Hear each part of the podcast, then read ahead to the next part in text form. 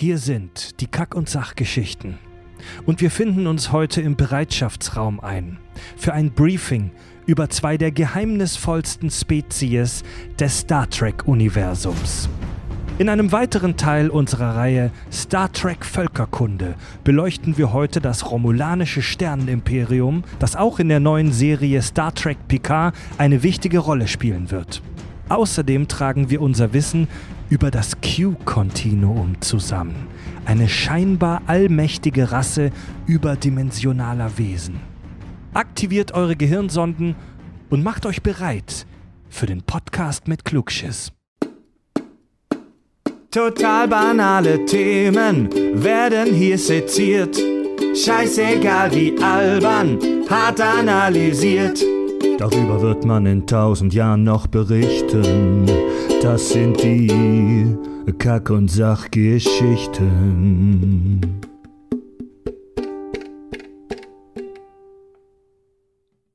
Willkommen bei den Kack- und Sachgeschichten. Willkommen bei uns hier in der baden-württembergischen Sci-Fi-Zentrale. Ich begrüße mit mir meine zwei Stammsaftrillen. Man liebt sie, man hasst sie, man vergöttert sie oder stößt sie in den Dreck, aber man muss sich anhören, was sie hier von sich geben. Ich begrüße mit mir am Tisch den lieben Andi. Guten Abend. Und den Fabio. Hi. Beide ihres Zeichens äh, Softwareentwickler beide, beide auf ihre Art und Weise relativ verquer und ähm, die liebsten und schönsten und besten Menschen, mit denen ich über das heutige Thema sprechen möchte. Es geht endlich wieder rund ums Thema Star Trek. Yeah. Kleiner Disclaimer, bevor es losgeht. Äh, zu dem Zeitpunkt, wo das hier ausgestrahlt wird, läuft die aktuelle ne, neue Star Trek-Serie Picard seit wenigen Tagen. Ähm, deswegen und weil wir nicht spoilern wollen, äh, werden wir auf keine Dinge eingehen, die in dieser Serie passieren, auch weil wir das temporal vorher aufnehmen. Nicht mal auf Trailer-Inhalte? Äh, auf Trailer-Inhalte könnt ihr, wenn ihr möchtet, eingehen, aber darüber haben wir ja auch in unserer ähm, wir haben Anfang des Jahres ja als kleines Neujahrsgeschenk im Premium-Kanal bei Kack und Sach über Jean-Luc Picard gesprochen und über die Serie. Da haben wir ja auch schon diverse Dinge aus den Trailern äh, erwähnt und analysiert. Also mega geil. Damit halten wir uns heute eher ein bisschen zurück. Also heute geht es um die kanonischen Infos, die wir aus den alten Star Trek-Sachen kennen. Ist auch eine kleine Vorbereitung jetzt auf Picard, weil da die erste Spezies, die wir heute besprechen, eine große Rolle spielt oder spielen wird, höchstwahrscheinlich. Die Romulaner. Boah. äh, vorher erstmal Schnäpsle zum Warmwerden. Ah ja, sehr gut. Was trinken wir da, Andi? Du hast es mitgebracht. Ja, das ist ein hausgebrannter Erdbeerschnaps diesmal. Super. Cheers. Unser Freund der David ist auch dabei. Der hockt hier im Hintergrund auf der Couch und genießt Live-Podcast. Prost. ah, der ist nicht schlecht, oder? Der ist nicht schlecht. Naja, geht. Das Erdbeeraroma ist zu ahnen, ansonsten halt Nagellack. Schnaps ist immer schlecht, Mann. Leute, Vorfazit. Ähm, Hauptteil der heutigen Sendung, die Romulaner. Was, was, was habt ihr so für eine Meinung zu den Romulanern, beziehungsweise ähm, wie findet ihr die? Mit welchen Gefühlen, mit welchen Emotionen geht ihr jetzt in diese Besprechung rein? Ich muss sagen, echt, ich, ich mag Romulaner. Das sind für mich die coolen Vulkanier. Was? Oh. Ja. Ja, ja. ja, auf jeden Fall. Weißt hm. du, das sind nicht so, oh, wir machen hier auf Peace und so, sondern nein, wir sind aggressiv und so, aber wir sind trotzdem eine Überrasse und äh, die, die Rest muss sich uns unterwerfen und ich finde das einfach geil, mit welcher doch Logik äh, sie teilweise an die Sachen rangehen. Ja, die haben eine strenge Ordnung, ähm, eine heftige Bürokratie und so. das und, findest du geil? Ja, ja, ich finde das geil tatsächlich, ja. Toll. Es ist, du musst, du musst ja mal überlegen, so ein Großreich wie das romulanische Imperium, das musst du ja auch irgendwie steuern. Ja, ja, ja, ja. Und, und äh, das kommt bei den Romulanern geil zur Geltung auf jeden Fall. Ne? Und ich, ich finde auch die Schiffe und so und wie das Ganze aufgebaut ja. ist, ähm, ich finde die Kultur einfach mega geil. Ja. ähm, und ja, also ich, ich gehe da mit einer positiven Grundstimmung äh, heute Abend in diese okay. Runde. Fab, dein Vorfazit zu, de, zu den Romulanern? Ich finde die schon cool. Aber was mich immer ein bisschen angekotzt hat, ist, dass man sie nie umstimmen kann, mal mit einem zusammenzuarbeiten. Vielleicht mal eine Folge lang, vielleicht mal mhm. einen einzelnen. Ja? Aber ich hätte schon gern öfter mal gesehen, dass man mal zusammen irgendwie eine Schlacht schlägt oder so. Okay, das, spoil das spoilert Unwissende ja schon so ein bisschen auf das Verhalten der Romulaner. Ja, ja, ja. Ähm, Wenn ihr die Romulaner beschreiben äh, müsstet, also wir, wir wissen tatsächlich aus unserer Hörerschaft, aus unserer Community, dass auch viele Leute dieses Format Star Trek Völkerkunde hören, die Star Trek überhaupt nicht kennen, weil sie sagen, sie finden das spannend, wie man solche Alien-Spezies vorgestellt kriegt und wie man dann ein bisschen in die Track-Welt eingeführt wird.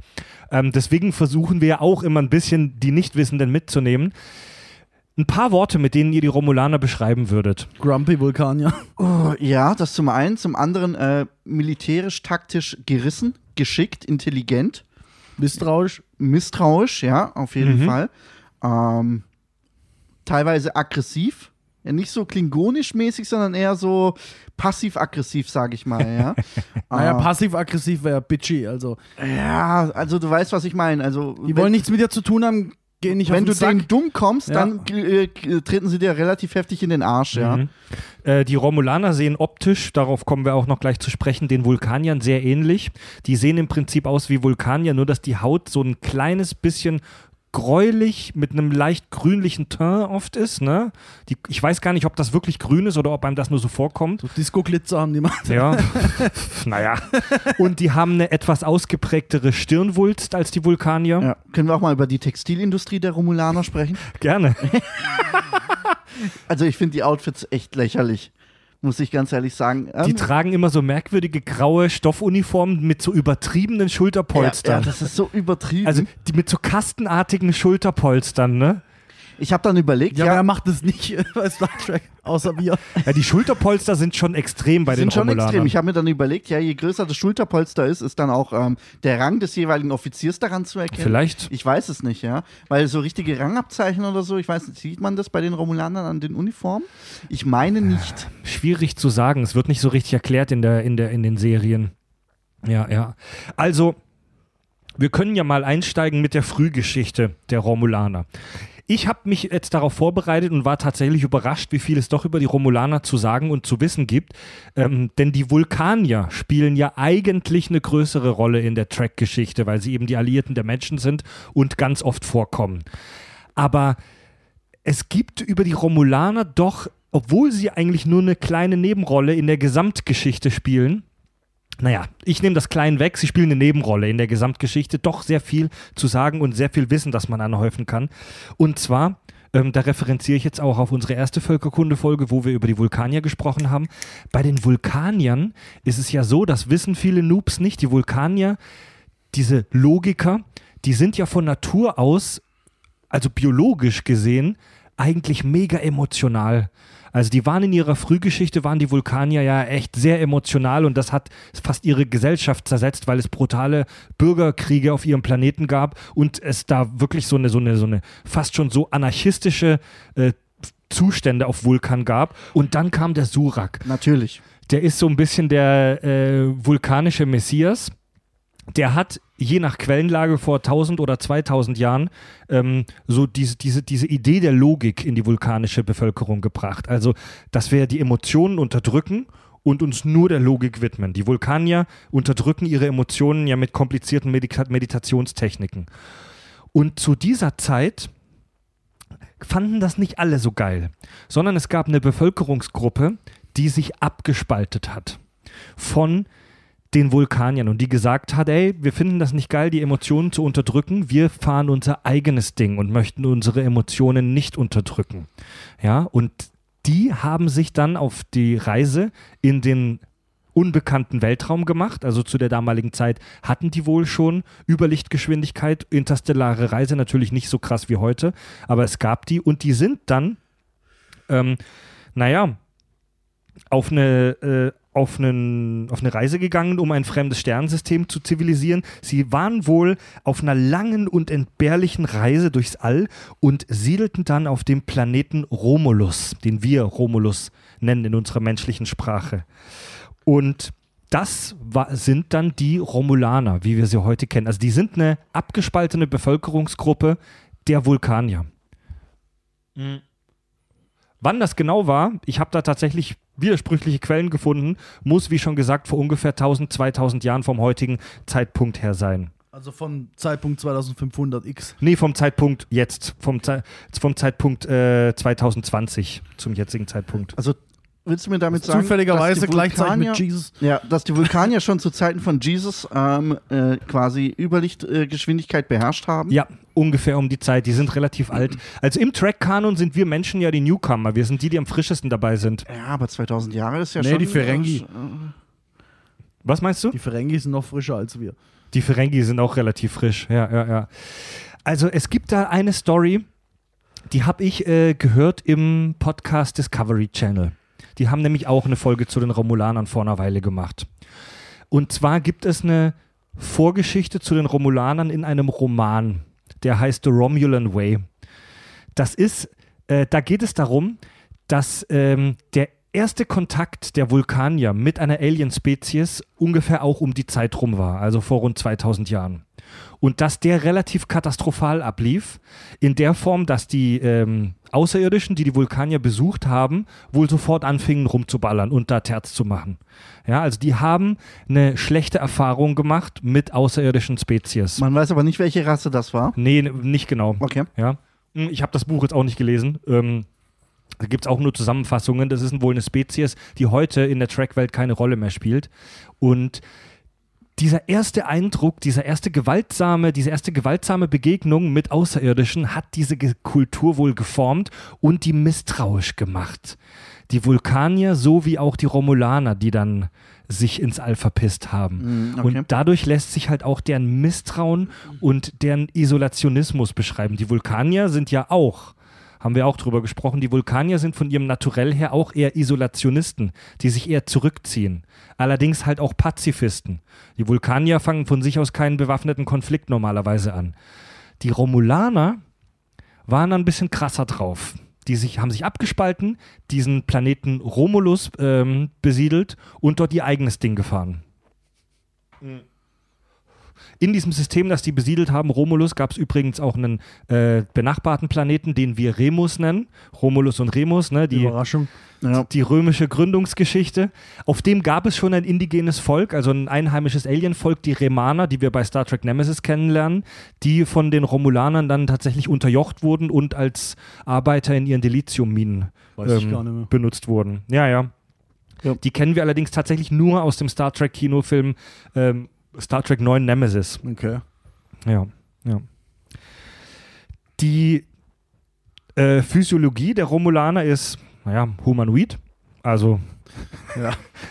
wie Wer fast hätte alle. gedacht, ne? Also Torso, zwei Beine, zwei Arme ne, und ein Köpfchen Und eine krasse Stirn. und eine krasse Stirn. Sie sind den Vulkaniern, Vergesst die Ohren nicht. Ja, stimmt. sie sind den äh, Vulkaniern natürlich sehr ähnlich, denn sie stammen ja von ihnen ab. Spitze Ohren, ähnlich wie bei den Blu Vulkaniern basiert ihr Blut auf Eisen. Äh, nicht auf Eisen, wie bei uns Menschen, sondern auf Kupfer, daher grünliches Blut.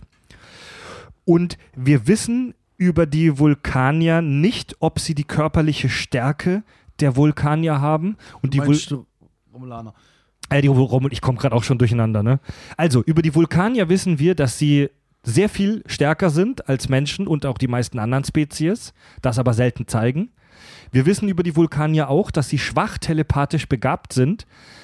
Über die Romulaner wissen wir das nicht. Beide Dinge haben wir nicht gesehen. Äh, Wobei ja. rein rechnerisch, wenn die jetzt 2000 Danke, Jahre auseinander sind, entschuldige Farb, aber wenn die nur 2000 Jahre auseinander sind und von derselben Urspezies abstammen, Dürfte nicht mal die Stirn anders sein. exakt. Ja. ja, Also da lässt sich schon die, die veränderte Hautfarbe schwer, schwer erklären. ja. Das muss ja mit irgendwelchen Umwelteinflüssen auf äh, Romulus zusammenhängen oder sonst ja, irgendwas. Ja, ja. Also was da passiert ist, ist eine sogenannte Artspaltung. Das gibt, kennen wir auch hier in, äh, auf der Erde. Also so funktioniert die Evolution, dass ein Teil der Bevölkerung sich vom anderen abspaltet und in eine andere Region zum Beispiel sich verpisst. Und die bilden dann eine eigene Spezies, sobald es keine Verbindung mehr zwischen diesen beiden Ur, zwischen diesen Bevölkerungen gibt. Aber das habt ihr ja gerade schon angesprochen. 1000 und wenn es 2000 Jahre sind, sind evolutionär ja nichts. Vor allem, du hast ja auch unterschiedliche Rassen, weil du hast ja auch Schwarze und sowas. Äh, Warum sollen die alle. Ethnien, also, ja, Ethnien. Unterschiedliche Ethnien, Entschuldi- Entschuldigung, warum sollten die alle gleichzeitig sich so verändern innerhalb von 2000 Gut, Jahren? wir Ja. wissen natürlich nicht, welche, welche, welche Bevölkerungsgruppe vor 2000 Jahren sich entschieden hat, äh, nicht den Weg des äh, Surak zu gehen. Vielleicht war es ja eine ethnische Gruppierung Mhm. innerhalb der Vulkanier, die generell gesagt haben, scheiß drauf, ähm, wir wollen das nicht mitmachen. Stimmt, gibt es ja. einen schwarzen Romulan? Es gibt schwarze Vulkanier, die wir, Das gesehen, ja. ja, Aber die wir gesehen haben. muss es aber, ja dann folglich auch geben. Oder asiatische Romulaner. aber wir haben tatsächlich noch nie einen dunkelhäutigen Aber Romulaner es könnte gesehen. ja sein, dass es Aha. einfach eine ethnische Gruppierung ist, diese Romulaner innerhalb dieser vulkanischen ja. äh, Spezienfamilie, sage ich mal, die sich dann als Ganzes abgekapselt hat. Vielleicht wurden die gehänselt, Weißt weil du, die so- ein bisschen Ja. größere So Stirn wie haben. wenn wir sagen würden, okay, ähm, die Chinesen haben keinen Bock mehr, die ziehen jetzt auf einen anderen Planeten. zum Beispiel. Ja. Aber das wäre ja dann so, dass also diese telepathische Begabung und die stark die große körperliche Stärke, das sind ja zwei echt starke biologische, ich sag mal Attribute. So, also du müsstest da ja dann eine ethnische Gruppierung haben, die aus irgendeinem Grund Ja, aber Moment mal. Diese, einen Gendefekt hat. aber Vorsicht, diese telepathischen Fähigkeiten, die müssen die Vulkanier ein Leben lang trainieren, um die zu haben. Die haben die nicht als Kind, wenn die auf die Welt kommen. Jetzt überleg mal, wenn du als Romulaner eh, eh dagegen bist, dann verkümmert diese Fähigkeit, ja. Und wenn du Ja. nicht weißt, wie das äh, anzuwenden ist, dann steckt das vielleicht äh, ganz tief in ihnen, diese Fähigkeit. Aber da sie sie nie aktivieren oder niemals gelernt haben, wie man diese nutzen kann, äh, Stimmt, verkümmert ja. diese Fähigkeit einfach bei denen. Stimmt, du hast recht. Also die, die Vulkanier müssen ja jahrelang diszipliniert trainieren und meditieren, um diese telepathischen Fähigkeiten zu entwickeln, wie die Geistesverschmelzung zum Beispiel. Wenn die Romulaner das einfach nicht machen und sagen, scheiß auf Meditation. Ja, im Zweifel wissen die gar nichts davon. Na doch. Die sind, Die kennen ja, die, die wissen ja auch von den, von den Vulkaniern. Ja, aber sie, sie, wissen, sie wissen, dass es sowas gibt, aber sie haben keine Ahnung, wie das funktioniert. Das vielleicht. Ne? Ja, aber die, ach, die posaunen das doch überall rum und meditieren mit jedem Arsch, der um die Ecke kommt. Ja, aber mit Also das Romulanern. Naja, nein, Vorsicht. eigentlich Das nicht. steht doch in jeder eigentlich beschissenen Datenbank. Alter, Also wie das eigentlich nicht. funktioniert. Eigentlich nicht. Es gibt ja bei Enterprise, bei der Serie Enterprise, wird uns ja zum Beispiel auch gezeigt, dass die Vulkanier sich zu einem Zeitpunkt ihrer Entwicklung ähm, geschämt haben für diese, für diese Geistesverschmelzungstechnik, Ja. wo die ver verpönt war. Also das ist nicht so, dass die mit jedem dahergelaufenen Hans eine Geistesverschwörung Trotzdem wett, es gibt, Verschwörung, Verschwörung machen. es gibt bestimmt eine. Folge, es gibt bestimmt eine Folge, in der irgendeiner im, im, im Computer nachschaut, wie, de, wie das funktioniert. Ja, das rauskriegen können die das schon. ja, locker. Weil ich meine, die haben ja also zum Geheimdienst der Romulaner kommen wir nachher noch. Eben. Ne? Also locker. Ja, und es, also trotz dieses evolutionär geringen Zeitraumes von 1000 bis 2000 Jahren ähm, haben sich die Romulaner wohl biologisch so weit von den Vulkaniern wegentwickelt, dass eine medizinische Behandlung von Romulanern Fachwissen über die romulanische Physiologie ähm, bedeutet. Bei The Original Series, bei äh, Kirk und Co. gibt es nämlich eine Folge, das ist sogar die Folge, in der die Romulaner da das erste Mal auftauchen, wo die einen Alien finden und die denken, das wäre ein Vulkanier. Und äh, holen den auf die Krankenstation und merken aber, irgendwas ist bei dem anders. Wir kommen mit unserem Medizinwissen bei dem nicht weiter. Und dann checken, dass das ein Romulaner ist. Was Wobei, ja auch Schwachsinn Das ist absoluter Bullshit. Also, du, du musst ja auch aufpassen, die Original Series, ah, die haben schon vieles verbockt, was dann in TNG quasi nochmal versucht wurde, gerade zu biegen. Mhm. Gerade so was äh, Völkerkunde und Rassenkunde angeht und sowas. Ja. ja, ja. Also, die äh, Original Series wirklich immer mit Vorsicht zu genießen, wenn es um Rassenkunde Wenn geht. es äh, wenn, äh, wenn's allge Kirk ist nicht Kanon. Vers lasst, uns, ey, lasst uns bitte versuchen, das Wort Rassenkunde zu vermeiden, weil das ein großes Geschmäckle hat. Ach, bla bla. Das, also das Wort hat für, uns Menschen ein Geschmäckle. Völkerkunde Für uns Deutsche schöner. vielleicht, ja, Ja. aber äh, wir reden hier über stellare Rassen. Ja, wir reden ja, über also, Aliens. Wir, äh, trotzdem ich, ist ich bitte dich, ja. Ja, ich weiß. Es Wenn du jetzt darauf bestehst, werde ich den ganzen Namen nur noch Rassenkunde sagen. Ja? Vor allem, wenn ich Ja. dann was gegen, wenn ich dann was gegen Romulaner bin ich dann äh, bin ich dann Völkist oder du bist, wenn du, ey, wenn du als Mensch bin ich was dann gegen, Ethnizist? wenn du was, wenn du als Mensch Vorurteile gegenüber Romulanern hast, bist du per Definition ein Spezies ist. Ja, dieses Okay. Wort gibt's. Ja. Okay, cool. Dann bin ich das. Ja. und ähm, ja, wir reden ja nur über Aliens hier. Ähm, und die, äh, die, die Blutspende zwischen einem Vul als Beispiel, zum Beispiel die Blutspende zwischen einem Vulkanier und einem Romulaner ist auch ohne weiteres nicht möglich, beziehungsweise gar nicht möglich. Ja? Aber, und jetzt ein äh, Fakt, der Ja, euch. ist ja auch zwischen Menschen, Menschen oft nicht möglich. Wegen- Das muss ja auch ja, passen. ja, also, ja. ja, wegen der Blutgruppe. Aber vielleicht, wohl, hat sich, vielleicht haben die ja eine gewisse Blutgruppe nicht oder sowas. Vielleicht. Denkbar, denkbar, ja. Ja. Aber, und das wird euch beide die äh, interstellaren äh, Sexkontakten gegenüber offen sind, das wird euch zwei sicherlich interessieren. Ähm, Romulaner sind sexuell kompatibel mit Vulkaniern, genau wie auch Klingonen und Menschen. Also, Ja gut, es ist eine humanoide Spezies. Also, ja, ich aber glaub, das im, heißt ja nicht. auch- Also, also im Star Trek-Universum kann sich, wenn, wenn die Story es äh, hergibt, äh, jede Rasse mit jeder paaren. Gar kein Problem. Ja. solange sie zwei Beine und zwei Arme haben. Solange sie humanoid ist, ja. Exakt. Mhm.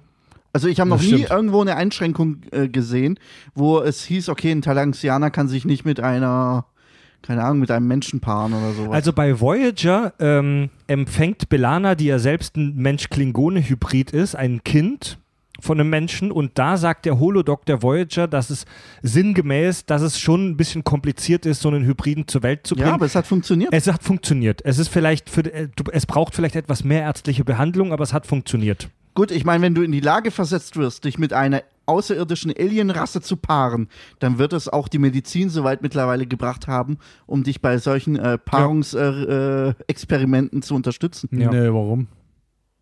Na, ganz einfach. Du hast ja, wenn du, wenn du technologisch den Fortschritt erreicht hast, um in den Weltraum zu reisen und einen Alien zu vögeln, dann hat, sie- haben sich ja auch andere Teilbereiche der Technologie, inklusive der Medizin, auf deinem Heimatplaneten entsprechend auch Das, hat, weiterentwickelt. das hatten wir schon mal. Nee, eben genau nicht. Also, ich habe da tatsächlich auch nochmal recherchiert und es gibt, also wir haben da schon oft drüber gestritten. Ja, Mann, das hat nichts miteinander zu tun. Wir haben da schon oft drüber gestritten. Fab, wie, erklär noch mal in zwei, drei Sätzen deine These dem, dem, äh, in dem Bezug. Ja, ja, ganz einfach, bloß weil ich die eine Sache erforscht habe und da mega weit gekommen bin. Also, wir glauben, es wäre mega weit, zwei Planeten weiter zu fliegen und dort Leben zu finden. Heißt, solange ich das in der Medizin so weit bin, da Mhm. Hybriden zu basteln, das, das. Klar, wird auch der Fortschritt der Medizin weiterkommen durch Luftfahrt und so weiter. Aber das heißt noch lange nicht, dass eine andere Sache, die du dir gerne ausdenken möchtest, dann auch äh, automatisch möglich sein muss. Wenn wir das jemals schon klar. wenn wir jemals auf einen anderen Planeten fliegen und da tatsächlich Leben finden, das da mal jetzt mal nicht unbedingt nur eine Mikrobe ist, heißt es noch lange nicht, dass wir die bumsen und dann, mit, dann Selbstverständlich Kinder zeugen können. aber, aber ich sag dir eins, wenn das Bedürfnis entstehen würde, dass wir sagen, okay, wir wollen jetzt mit dieser Alienrasse uns paaren, aus welchen Gründen auch immer, Die Gründe kann, kann ich dir nennen. dann wird die Medizin da relativ schnell Lösungen schaffen. Auf Basis der Grundlage. Wir wollen auch AIDS heilen und Krebs und das war schon sehr lange. Wollen wir auch unbedingt. Oh, aber AIDS haben wir gut in den Griff gekriegt ja, wir haben es nicht Ja. geheilt. Und Krebs schon dreimal nicht. Ja, aber Was wir unbedingt wollen, äh, wel von welcher Zeitspanne reden wir hier von der modernen Medizin, wo wir dagegen ankämpfen, richtig dagegen ankämpfen und Forschung betreiben? 50, 100 Jahre maximal, ja. wo wir offensiv, und das ist nichts, wenn du dir das anguckst in der, in der Aber wir waren schon auf dem Mond in der Zeit und vielleicht, wir werden wahrscheinlich auf dem Mars sein, bevor wir AIDS und Krebs heilen können. Ja, das, das, kann gut ja. sein. Ja, weil es nichts miteinander zu tun hat. Das will ich damit Also, sagen. kur, kur, weil ich das gerade so nebenher gesagt habe, natürlich ist AIDS in Teilen der Welt heute noch ein Riesenproblem, aber vor 20 Jahren war, äh, vor 20, 30 Jahren war AIDS-Diagnose ja noch ein Ja, Todesurteil. du kannst, du kannst Und heute- mittlerweile AIDS so weit reduzieren, dass du Ja. sogar nicht, Nicht- mehr ansteckend bist. Richtig. Ja, ich also, meine, es gibt ja auch schon sozusagen Impf Impfungen gegen AIDS, ne? Ist das so? Es wird getestet, soweit ja, ich weiß. Ich meine auch, ne? Also man hat es mit Medikamenten wohl so weit im Griff, dass man damit einigermaßen okay leben kann, mit Einschränkungen. Genau, also du kannst dafür sorgen, dass dieser HI-Virus äh, Ja. nicht äh, ausbricht und äh, AIDS verursacht. Du trägst den Virus zwar in dir, den kannst du nicht wipen, aber du kannst dafür sorgen, dass der quasi äh, keinen Schaden in deinem Körper anrichtet. Also wir haben in der Folge Sci-Fi Tech Grey Aliens Anatomy ja spekuliert darüber, wie Aliens aussehen könnten und da haben wir ja schon über die parallele Evolution gesprochen. Also dass es Arten, Gattungen hier auf unserem Planeten äh, Erde, Tiergattungen gibt, die sich an unterschiedlichen äh, Orten der Welt ähnlich entwickelt haben, einfach weil das ein System ist, das gut funktioniert hat. Siehe zum Beispiel Flügel zum Fliegen als ein Beispiel. Und im Star Trek-Universum wird diese Geschichte, dass die Aliens sich so ähnlich sind, ja durch die sogenannte Geile Folge. durch die äh, Pan, das haben wir auch schon mal irgendwo erwähnt. Also es gibt die Panspermie-Hypothese, dass es ein Urvolk gab, das sein, sein Genom in der Galaxis verteilt hat. Man sieht die ja sogar. Man sieht die sogar. Ja, das ist so, ja, so ja. typisch, so richtige Template-Menschen, so Wie die Gründer an denen bei ist einfach DS9. nichts dran, ja genau. Ist Ja. einfach nur glatt und haben halt unsere Form. Also Ja. im Star Trek-Universum wurde tatsächlich bewiesen, dass es ein Urvolk gab, das vor Millionen, wenn nicht Milliarden Jahren existiert hat und das ihren Samen in der Galaxis verteilt hat. Es gibt im äh, Star Trek-Universum sogar noch eine weitere Theorie, die kommt auch aus der Original Series. Die heißt, Ich, die, können wir noch kurz zu diesem Urvolk was verlieren? Da gibt es ja diese eine Folge, ja, äh, wo dann äh, Klingonen, Romulaner, Vulkanier und Menschen auf diese, auf dieser, auf diese Nachricht treffen. Ich, was, ein Hologramm oder was? Äh, Dass sie alle von derselben Rasse ja. abstammen. Und ich, was ich richtig bemerkenswert und geil fand, ist, dass sich danach nichts geändert hat. Ja. Ne, exakt gar nichts. Sie hassen sich trotzdem. Exakt, exakt. Diese Info wurde zur Kenntnis genommen, wurde abgelegt in der Datenbank und scheiß drauf, wir hassen die Romulaner weiter. wurde nie wieder darüber geredet, in Exakt. keiner einzigen So Folge, in keiner einzigen Das, das Serie. ist so brutal real, Mann. Ja. Genau so ist es. ja, traurig, aber Genau wahr. so ist es, ja. Ja, traurig, Wollte ich aber nur noch wahr. mal hier erwähnen, ne? Mega Ja. geil. Ja, na klar. Die Folge war, glaube ich, ich habe immer gedacht, warum, klar, klar sehen die alle humanoid, humanoid aus, weil es ist billig, äh, die so zu schminken, ja. Hey, das Aber ist, die Folge hat so geil erklärt, ich fand das richtig geil. Ja. das ist ja, das ja. ist ja wie, ja, das ist wie in unserer realen Welt, wo man ja mittlerweile weiß, dass, dass, dass alle Menschen praktisch, wenn man ganz weit zurückgeht, aus einer Population aus Afrika kommen. Aber das interessiert halt Leute wie den orangefarbenen US-Präsidenten oder, oder Ki- Kim Jong-il oder wie sie alle heißen, einen Scheiß. Kim Jong-un, wenn ich darum bitten darf, ja. Ja. Meine Güte. Und es gibt, darauf wollte ich gerade zu sprechen kommen, äh, es gibt im Star Trek-Universum die sogenannte Hodge, das sogenannte Hodgkin-Gesetz der parallelen planetaren Entwicklung. Und zwar ist das eine Theorie, die im Star Trek-Universum wohl zu stimmen scheint, die dort ein Wissenschaftler ausgestellt hat, aufgestellt hat. Das äh, kommt auch aus die Original Series, aus der alten Serie, ähm, wonach auf unterschiedlichen Planeten sich sehr ähnliche biologische Organismen und sogar gesellschaftliche Strukturen gebildet haben. Ja, also wo deswegen ist es im Star Trek Universum plausibel, dass es irgendwo einen Nazi-Planeten gibt. Es gibt ja, es gibt ja eine, eine TOS-Folge Schablonen der Gewalt, wo es einen Planeten Mhm. gibt, auf dem sich eine Nazi-Gesellschaft äh, Aber halt, halt, gebildet die Gesellschaft hat es nicht von alleine gebildet, sondern das war ein, ein Offizier der Sternflotte, der sich dorthin verpisst hat und das aufgezogen hat. Oh, ich merke schon, ich spreche mit den Pros. Ja, du hast absolut recht. Aber trotzdem, also diese, dieses Hodgkins-Gesetz gibt es im Star Trek-Universum. In unserer realen Welt wissen wir davon nichts. Wir kennen keine Aliens. Wir wissen nicht, ob Aliens völlig fremdartig sind oder vielleicht ähnlich un zu uns. Aber es gibt, es gibt, glaube ich, so eine, so eine Noir, so ein Noir-Planet, so in den 20ern spielt, wo sie alle als Gangster rumrennen. Aber ich glaube, auch dort haben sie irgendwo ein Buch Ja, gefunden richtig. oder irgendeinen Scheiß. Richtig. Richtig. Ja. Das bei deswegen wo, unter anderem deswegen wurde ja die oberste Direktive zur Nichteinmischung in andere Kulturen äh, gebildet, damit wir die nicht beeinflussen. Ne? Gut. Aber es ist natürlich durchaus vorstellbar, dass sich diese, diese Gesellschaftsformen auch ohne Einmischung durch Bücher, durch äh, äh, Ja, fliegende ähnlich Offiziere. halt. Ja. Ähnlich, Ja, aber ja. halt nicht genau gleich. Ja, selbstverständlich, ja. Dass sogar die Waffen und Autos gleich gebaut werden. Ja, Komisch, gut, dass- komisch dass man anhand von, anhand von einem 200 Seiten dicken Buch die gesamte Welt Ja. von Chicago nachbauen kann. Also das ja, aber das, das, das sind budgettechnische Fragen der Ja, Produktion. Ja, Genau, also das das, war- das musst du eher metaphorisch sehen. Ey, das war, ey, das war ja damals ein Riesenproblem, die Kosten. Also die Kosten der ganzen Masken und des Make-ups. Star Trek war ja eigentlich schon immer oder meistens eine Low-Budget-Produktion, besonders die Serien. Und das wäre zu teuer gewesen, die Aliens extrem fremdartig darzustellen und vielleicht da noch Spezialeffekte einzusetzen, ne? Ja. Es gab wohl zu irgendeinem Zeitpunkt ähm, bei der alten Serie den Punkt, wo man überlegt hat, ob man jetzt die Romulaner oder die Klingonen mehr in den Story-Vordergrund stellt. Und die Entscheidung fiel dann zugunsten der Klingonen, weil die Maske günstiger war. Weil die Klingonen sahen bei TOS ja fast aus wie wir Menschen, Ja. nur mit anderen Klamotten und etwas ausgeprägteren Augenbrauen. Ich frage mich, wie es geworden wäre, wenn sie sich anders entschieden hätten. Dann wären vielleicht die Romulaner die heutigen Klingonen. Oder Vielleicht. anders und andersrum. Ja, vielleicht, ja. Vielleicht wäre dann Discovery nicht so ein scheiß Desaster. Ja, vielleicht, Mann. vielleicht. Gut, kommen wir zum Verhalten der Romulaner. Das finde ich wahnsinnig spannend. Das Verhalten, das ganze Auftreten der Romulaner unterscheidet sich ja auf der einen Seite massiv von dem der Vulkanier, Mhm. zeigt auf der anderen Seite aber auch gewisse Ähnlichkeiten.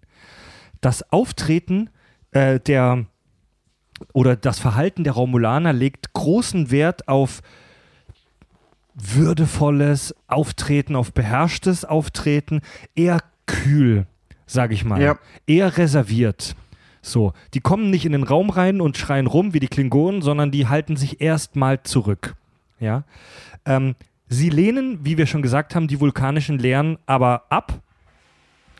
Und es wurde tatsächlich schon mehrfach versucht, die Vulkanier und auch die Romulaner miteinander zu versöhnen. Da gibt es bei The Next Generation ja diese Doppelfolge Wiedervereinigung, wo Botschafter Spock ähm, auf Romulus undercover praktisch unterwegs ist, weil es eine romulanische Untergrundorganisation gibt, die sagt, ey, wir wollen uns den Vulkaniern wieder annähern. Wir finden das eigentlich ganz cool, was die machen mit der ganzen Logic-Nummer, die dann allerdings halt natürlich leider scheitert. Ja. In, in der Gesellschaft der Romulaner hat ganz anders wie bei den Vulkaniern das Militär eine absolut dominierende Rolle. Also alles, was wir über die romulanische Gesellschaft wissen, sagt uns, das Militär ist im Prinzip die tonangebende Macht. Und Geheimdienst vor allen Dingen. Ja, ja, da kommen wir gleich noch dazu. Ähm, persönliche Ehre spielt eine Riesenbedeutung, eine Riesenrolle bei den Romulanern. Also so, das, das ist etwas, wo sie sich dann den Klingonen wieder, wo die den Klingonen ähneln. So diese, diese Samurai-Logik von wegen Gesicht verlieren, Familienehre behalten und so weiter. Ja. Mhm. Ja, also ähnlich wie bei den Klingonen scheint es bei den Romulanern so zu sein, dass sie wohl lieber sterben, als sich gefangen nehmen zu lassen. Auch Familie hat einen Riesenwert bei den Romulanern. Äh, wir wissen über sie tatsächlich aus einer der Next Generation Folge, dass sie Euthanasie betreiben bei ihren Kindern, dass äh, Kinder, die mit Behinderungen auf die Welt kommen oder eher schwächlich sind, umgebracht werden, auf gut Deutsch, und nicht weiter aufgezogen werden.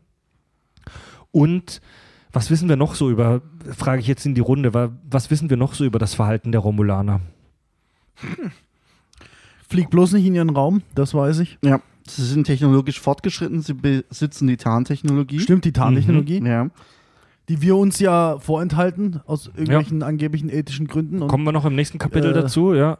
Friedensvereinbarung. Ja. Und man muss halt sagen, auch wenn das vielleicht nicht so rüberkommt, aber sie sind schon gute Diplomaten, ja. Sie setzen halt ihr eigenes Interesse relativ stark durch. Sind sie, frage ich, frage ich jetzt mal in die Runde, sind sie gute Diplomaten? Finde ich schon. Also sie sind halt immer auf ihr eigenes Interesse heraus, ja, und verpacken das aber dann relativ diplomatisch, ihr Interesse.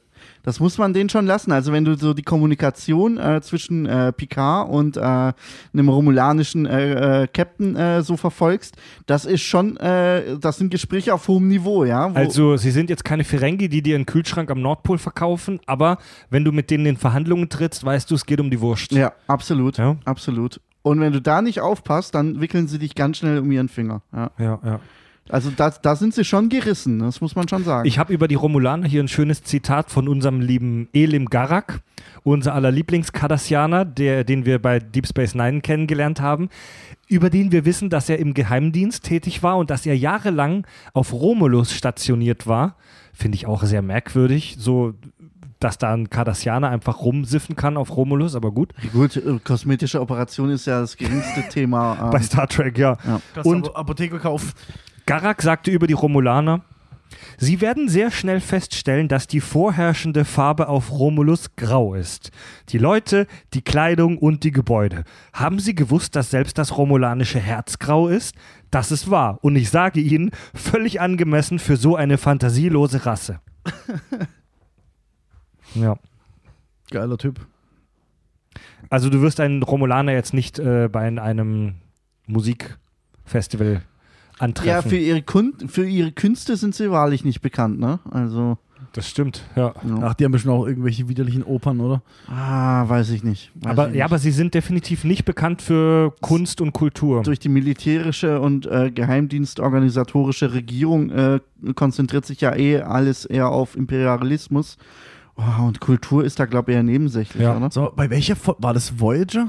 Wo diesen Romulaner irgendwie mit dem Kontakt haben und dann kommt raus, dass, dass das dass da irgendwas ja. der Vergangenheit irgendwas ja, ja, ja, war. Ja, das war, das Voyager, ja. und der Doktor beamt doch sogar rüber zu ihm, um, hilf, um ihm zu helfen irgendwie. Das war, als, als der Doktor, der, der Hologramm-Doktor sich in den Alpha- oder Beta-Quadranten transferiert hat. Ja, das ist doch zu einem. Das weiß ich nicht. Es kommt so dann genau. irgendwann raus, dass das, keine Ahnung, Mittel im Krieg ist, also weit mhm. vor der Zeit von Voyager, dass die mhm. durch, wie immer, halt irgendeinen Tachyon-Scheißdreck halt ja. mit, dem, mit dem reden können. Oh, ich krieg's gerade nicht mehr zusammen, aber die Folge war mega geil auf jeden Wenn- Fall. ja. War richtig geil, ja. Wenn irgendwas krasses bei Star Trek passiert, sind es im Zweifel immer Tachyonen, Ja, ja, ähm, Tachyonen-Emissionen. Ja, aber der Romulaner war halt irgendwie 100 oder 200 Jahre oder noch mehr äh, zurück in der Vergangenheit. Ja, genau. Die- kommen dann irgendwann dahinter, weil der, der redet ja von Sachen, die keinen Sinn ergeben. Ja, pass auf, Kriege. ich krieg's wieder auf die Reihe. Sie, die, die Voyager ist ja gestrandet im Delta-Quadrant, also Ja. am anderen Ende der Galaxis, und die schaffen es dann über so eine abgespaced, ich, über so eine Wurmlochnummer oder irgendwie sowas, Ja, ja, ja. schaffen die es, äh, Kontakt zu einem Sch- Raumschiff im Beta-Quadranten, also ganz in der Nähe der Erde herzustellen. Und im Laufe der Folge oder sogar eher am Ende kommt raus, dass diese Nachricht auch durch die Zeit Ja, 200 Jahre ja, oder so ja. zurückgereist ist. Also sie haben mit einem Romulaner aus der Vergangenheit geredet. Und die kriegen das ja noch raus und sie wissen dann sogar aus ihrer Datenbank, wann er sterben wird. Das weiß Ja. ich auch noch. Und war es nicht sogar so, dass sie dann von ihm wollten oder dass er ähm, eine Nachricht an die Sternflotte überbringt, Ja. Ja. Ja. dass ihnen das passieren wird in der Genau. Zukunft. Ja. Aber das geht halt irgendwie schief, weil er irgendwie, ich glaube, er verreckt. Sie sehen in der Datenbank, oh, der ist verreckt, bevor er es überbringen konnte. Ja. Oder die, die Ja, waren genau. halt gerade im Krieg mit der Sternenflotte und Ja, deswegen ja, ging's ja. irgendwas war in die Richtung. Mega geile Folge auf jeden Fall. ja, ja, ja. Sehr geil, auf jeden Fall. Ähm, Riesenmisstrauen der Romulaner gegenüber praktisch allen anderen Völkern. Also die Geschichte mit der Vor Vorstory dieses Romulan Way-Dings, wo die Romulaner Kontakt mit einer aggressiven Alien-Spezies vor tausenden Jahren hatten, das ich vorhin, worüber ich vorhin gesprochen habe. Ähm, ganz wichtig noch zu erwähnen, das ist nicht Canon, das ist nicht kanonisch. Das kommt aus einem Roman und die ganzen Star Trek-Romane, auch wenn es da wirklich tolle gibt, sind unkanonisch. dann müssen wir es Also A-Kanon, wie man sagt, also das, was wirklich true ist in der Star Trek Story, ist nur das, was wir, das haben die Macher auch so äh, gesagt und das wird von den Fans auch akzeptiert, ist nur das, was wir im Fernsehen und in den Kinofilmen gesehen haben. Alles aus Comics, aus Büchern ist, ähm, die Fans nennen das manchmal Beta-Kanon. Also ich finde den Begriff ganz witzig, weiß aber nicht, ob der Begriff angebracht ist, weil wenn etwas nicht Kanon ist, dann ist es halt nicht Kanon. Ja. Das ist halt Non-Canon. Aber egal, das ist halt Beta-Kanon. Übrigens Star Trek Online, das spielen vielleicht auch ein paar Hörer, äh, sind, ist auch Beta-Kanon, also ist auch nicht, eigentlich nicht äh, ne, wahr. Und Nicht wahr. die Romulaner sehen sich selbst als überlegene Kultur und zwar allen anderen gegenüber. Jetzt muss ich mal kurz unterbrechen. Wer möchte jetzt noch den letzten Schluck Erdbeerschnaps Ja, trinken? komm, gib her. Und da kommen wir jetzt tatsächlich zu einem spannenden Thema, über das ihr ja auch schon sprechen wollt. Ihr raschelt ja schon mit den Füßen unterm Tisch. Die Romulaner betreiben einen der fiesesten, vielleicht sogar besten Geheimdienste in der Galaxis, den sogenannten Tal Shia. Der Tal Shia, der Geheimdienst der Romulaner, ist hoch angesehen und auch extrem gefürchtet. Ja, die operieren nicht nur nach außen, sondern auch nach innen. Also das ist eine, die überwachen auch Romulus selbst, ihre eigene Gesellschaft. Und der Tal Shia, Zum Wohl.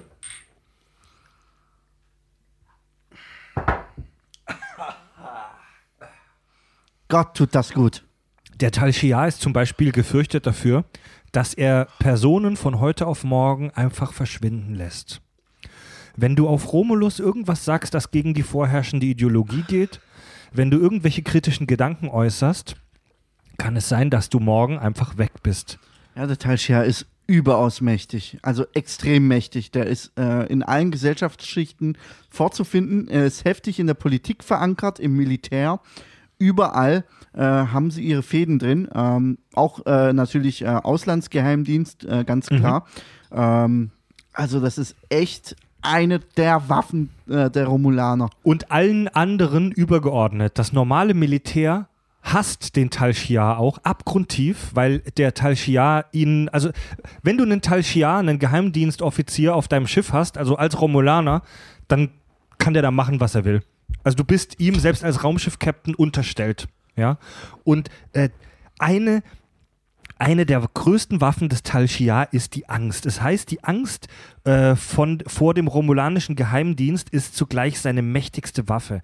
Sie operieren zum Beispiel mit Gehirnsonden, mit Folter, mit brutalen Verhörmethoden. Also wenn du Trouble mit dem Tal Shia hast, wirst du in einen Seitenraum gebeten, dann wursten ein paar Sonden in deinem Gehirn rum, du kommst hinterher als Gemüse raus, als lobotomiertes äh, Vollgemüse aber sie haben die Infos, die sie brauchen. Also keinerlei ethische Bedenken, absolut Ja. skrupellos. man muss tatsächlich sagen, ähnlich wie der kardassianische Geheimdienst, die sind ja auch relativ stark und heftig unterwegs. Der Obsidianische Orden, Der ja. Obsidianische Orden.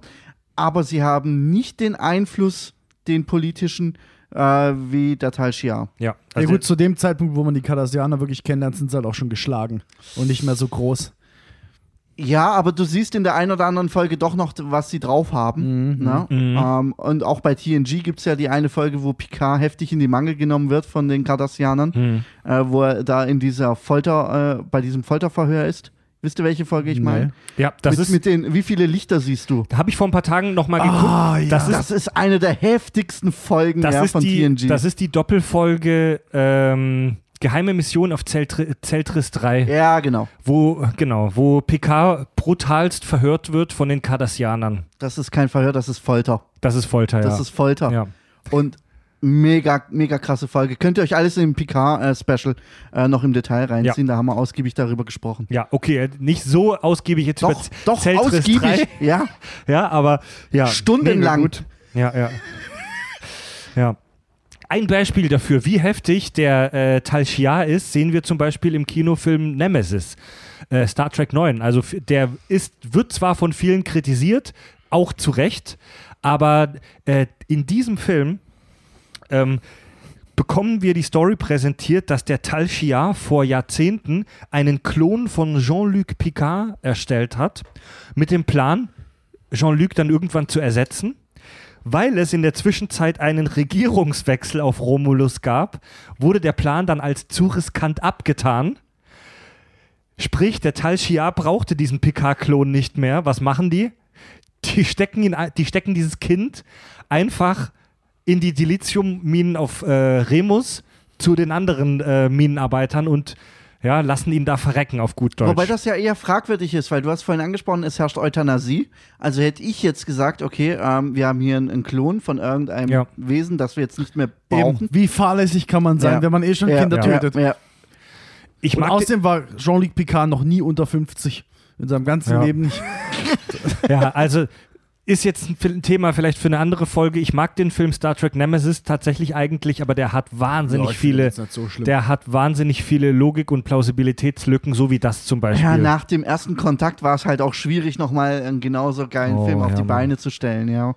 Ich meine, wenn du, Ja, wenn du die Bürde hast, nach dem ersten Kontakt einen weiteren Star Trek-Film zu machen, na dann gute Nacht. Ne? Ja. Äh, die Romulaner sind absolut extreme Expansionisten, also Expansion über allem. Also die, sie wollen ihr Reich verbreitern, vergrößern, sie wollen rausgehen und das, äh, das Universum erobern. Da gibt es keine Diskussion bei ihnen. Und das romulanische Sternenimperium, ähm, darüber haben wir jetzt noch gar nicht gesprochen, ist im Beta-Quadranten. Also die, die, die Galaxis bei Star Trek wird in vier Teile, in vier Viertel, in vier Quadranten aufgeteilt. Alpha, Beta, Gamma, Delta Quadrant. Die Romulaner sind im Beta-Quadranten anzusiedeln. Ähm, ist nicht so weit weg von der Föderation. Also die Erde ist ja so im Alpha-Quadranten, aber gerade noch so in der Nähe des Beta-Quadranten. Ja, ja. Also es ist so, die Föderation überlappt praktisch den Alpha- und Beta-Quadranten. Im Beta-Quadranten sitzen die Klingonen und die Romulaner und die Romulaner, das Romulanische Reich, ist neben der Föderation und dem Klingonischen Reich eine der drei Großmächte des, der, des uns bekannten Universums. Ja, also das ist ein Riesending. Also gefühlt hätte ich gesagt, so wie sie sich präsentieren, sind sie sogar größer. Ja, also Als, als ähm, die Föderation oder die Klingonen einzeln genommen. mh, Nicht in Summe, ja. Also wenn die Klingonen und die Föderation ihre Phase haben, wo sie zusammen agieren, dann halten sie die Romulaner in Schach. Dann sind sie stärker. Aber wenn äh, die Klingonen äh, sich von der Föderation abspalten, ja, dann ähm, glaube ich, sind die äh, Romulaner so gesehen Okay. die größte Macht. vielleicht vom Gefühl Na, das her. Also, Dominion. Ja, Also Dominion mal außen vor gelassen. Also ich glaube, ja okay, übers Dominion müssen wir nicht schwätzen, aber die sind ja auch noch sehr weit entfernt, wenn wir das Wurmloch von Deep Space Nine weglassen. Ähm, die, also wenn wir auf so Sternenkarten gucken, die halt aber, es gibt so Sternenkarten in so Büchern und Sekundärliteratur, die halt leider aber auch wieder unkanonisch sind. Da ist das, da ist der, der Raum, den die Föderation beherrscht, glaube ich, vom räumlichen her größer als der der Romulaner. Aber die Romulaner sind halt extrem halt auch auf Industrie, sage ich mal, auf industrielle, Auf, auf Militär. auf militärische und industrielle Ausbeutung aus. Ja, also Es- Fläche ist nicht alles, ne? ja, Du- du- die, die Romulaner beherrschen wohl sehr viele andere Völker, die sie wie Sklaven halten in ihren eigenen Sternensystemen und die sie ausbeuten. Räumliche Ausbreitung ist nicht alles, ja. Du kannst Ja. auch mit äh, geringerer räumlicher Ausbreitung eine militärische Industrie aufziehen Klar. und äh, Technologien entwickeln, ähm, die Je- andere Mächte in Schach halten Vor allem im können. Weltall hat sie echt genug Platz, jetzt mal ohne Ey, Scheiß. je, nach, Also, je nach Ressourcen, je nach Grad der Ausbeutung, klar, natürlich. Sag das mal äh, dem Dominion. ja, na gut, für die jetzt nicht genug Platz. Ja, ja, ja. Der, ähm, oh, jetzt wird's spannend, jetzt wird's so ein bisschen historisch. Der erste Kontakt mit den Romulanern von uns Menschen, von der Föderation, geschah im, in den 2150ern in der, in der Enterprise-Folge Das Minenfeld, also rund 100 Jahre vor Kirk. Und kurz darauf kam es zum irdisch-romulanischen Krieg, der mehrere Jahre dauerte, wo die Föderation und die Romulaner sich aufs Übelste gegenseitig die Fresse poliert haben. Und danach wurde die berühmt-berüchtigte neutrale Zone eingerichtet. Das ist ein mehrere Lichtjahre breiter Streifen zwischen der Föderation und dem romulanischen Raum, aus denen sich beide Parteien raushalten sollten. Also es, wurde, äh, es wurden Verträge unterzeichnet, wonach beide Parteien dann nicht rein dürfen und Zuwiderhandlungen sind als kriegerischer Akt anzusehen. Wo ich mich gefragt habe, so mehrere Lichtjahre breit ist so in der Welt von Star Trek eigentlich auch nicht viel, ne? Ja, wie viele Lichtjahre? Ja, also Zwei? selbst, ey, wenn, wenn du siehst, wie schnell die sich da fortbewegen zwischen den einzelnen Sternensystemen, sind selbst 10, 20, 30, 50 Lichtjahre eigentlich ein Hühnerschiss. So, ne? Aber egal. Aber trotzdem, weißt du, wenn du überlegst, wie lange die brauchen, um vom Delta-Quadrant in den Alpha-Quadrant zu kommen. Klar, sie Mhm. können nicht durch die Mitte fliegen, okay, wegen schwarzem Loch und so einem Scheiß, sie müssen außen rumfliegen.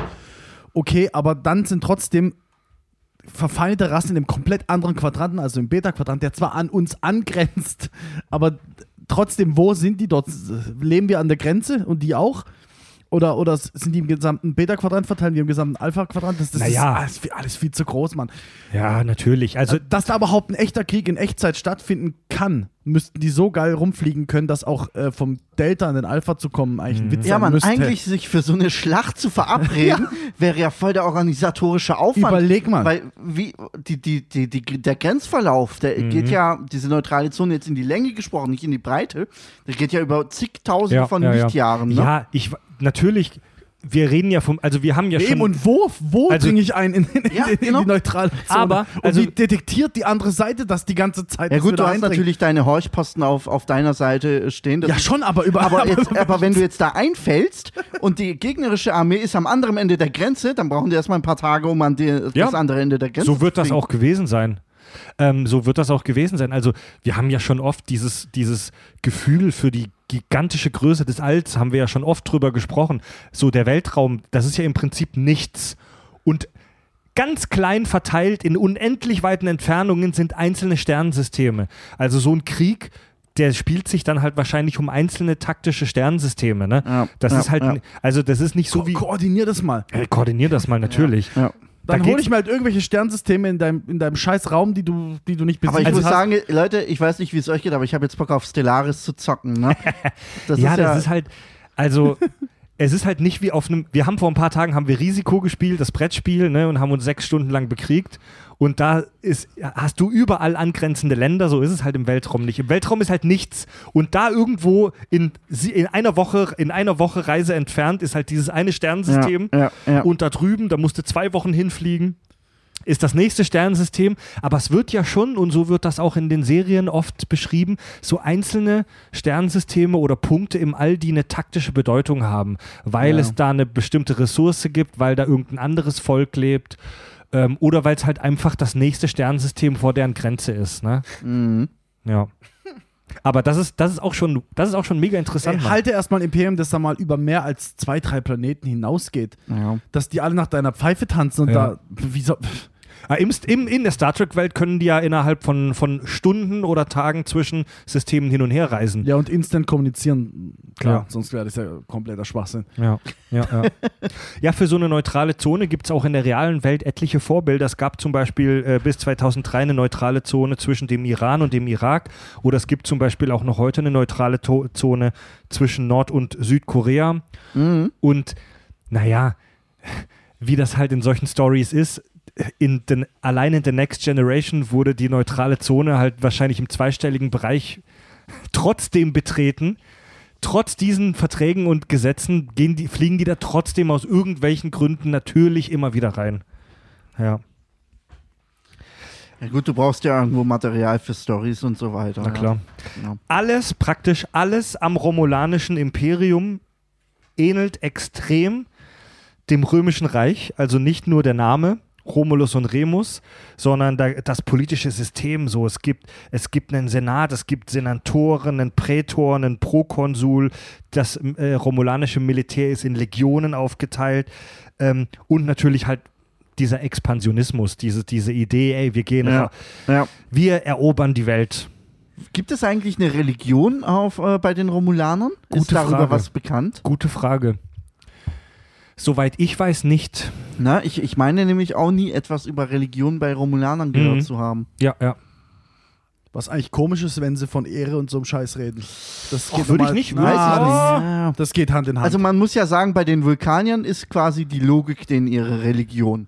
Jetzt mal im übertragenen Sinne, Mhm. Sinne gesprochen. ja. ja. Ja, Ja. ist auch so. Ja, und ähm, das hast du bei den Romulanern gar nicht. Ja, also Ja, das stimmt. Würde mich mal interessieren, ob da, es da irgendwie sowas gibt.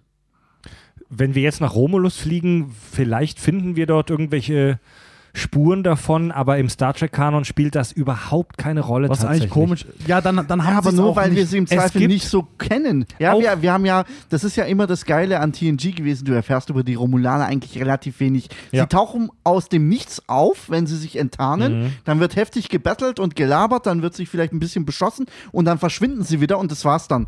Aber normalerweise erfährst du über jede Puppelspezies, die nur eine Folge vorkommt, sofort alles. Ja, Religion, das das, alles. Das ist das Mysterium Romulaner. Ja. weißt Ja, du, ja. was sie da aufbauen? Ja. Und äh, über die komplette Serien, äh, über mehrere Serien ja hin, äh, hin, Mhm. hin durchziehen, ähm, die Idee. Aber mich würde tatsächlich interessieren, ob es irgendwo Verweise auf eine Religion gibt. Es gibt, also jetzt, wo ich in meinen Hirnwindungen rumkruschel, meine ich, was gelesen zu haben darüber, dass es eine, dass es religiöse Strömungen auf Romulus gibt, die ein bisschen sogar der klingonischen Religion ähneln, so dieses Wikinger-Valhalla-Ding, dass man ehrenvoll kämpfen muss, um an irgendeinen mystischen Ort zu kommen, aber das ist, das ist auch Beta-Kanon Ja, in Anführung, ja, ja, also ja, nicht, nicht, nicht kanonisch.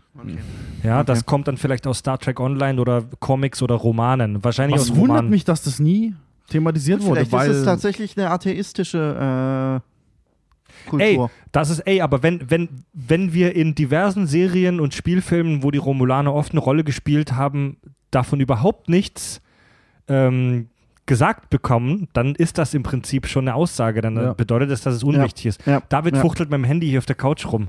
Ja, das, was du meinst, ist wahrscheinlich Wissen aus Romanen, ne? Zeig mal. Oh, hier, romulanische Religion. Gibt es tatsächlich einen Eintrag Hm, okay. ähm, im Fatspace-Wiki. Okay, so ein Fan-Wiki. Fatspace. Ja, Welches Kanon? Beta-Kanon? Kommt der Andi daher? ja.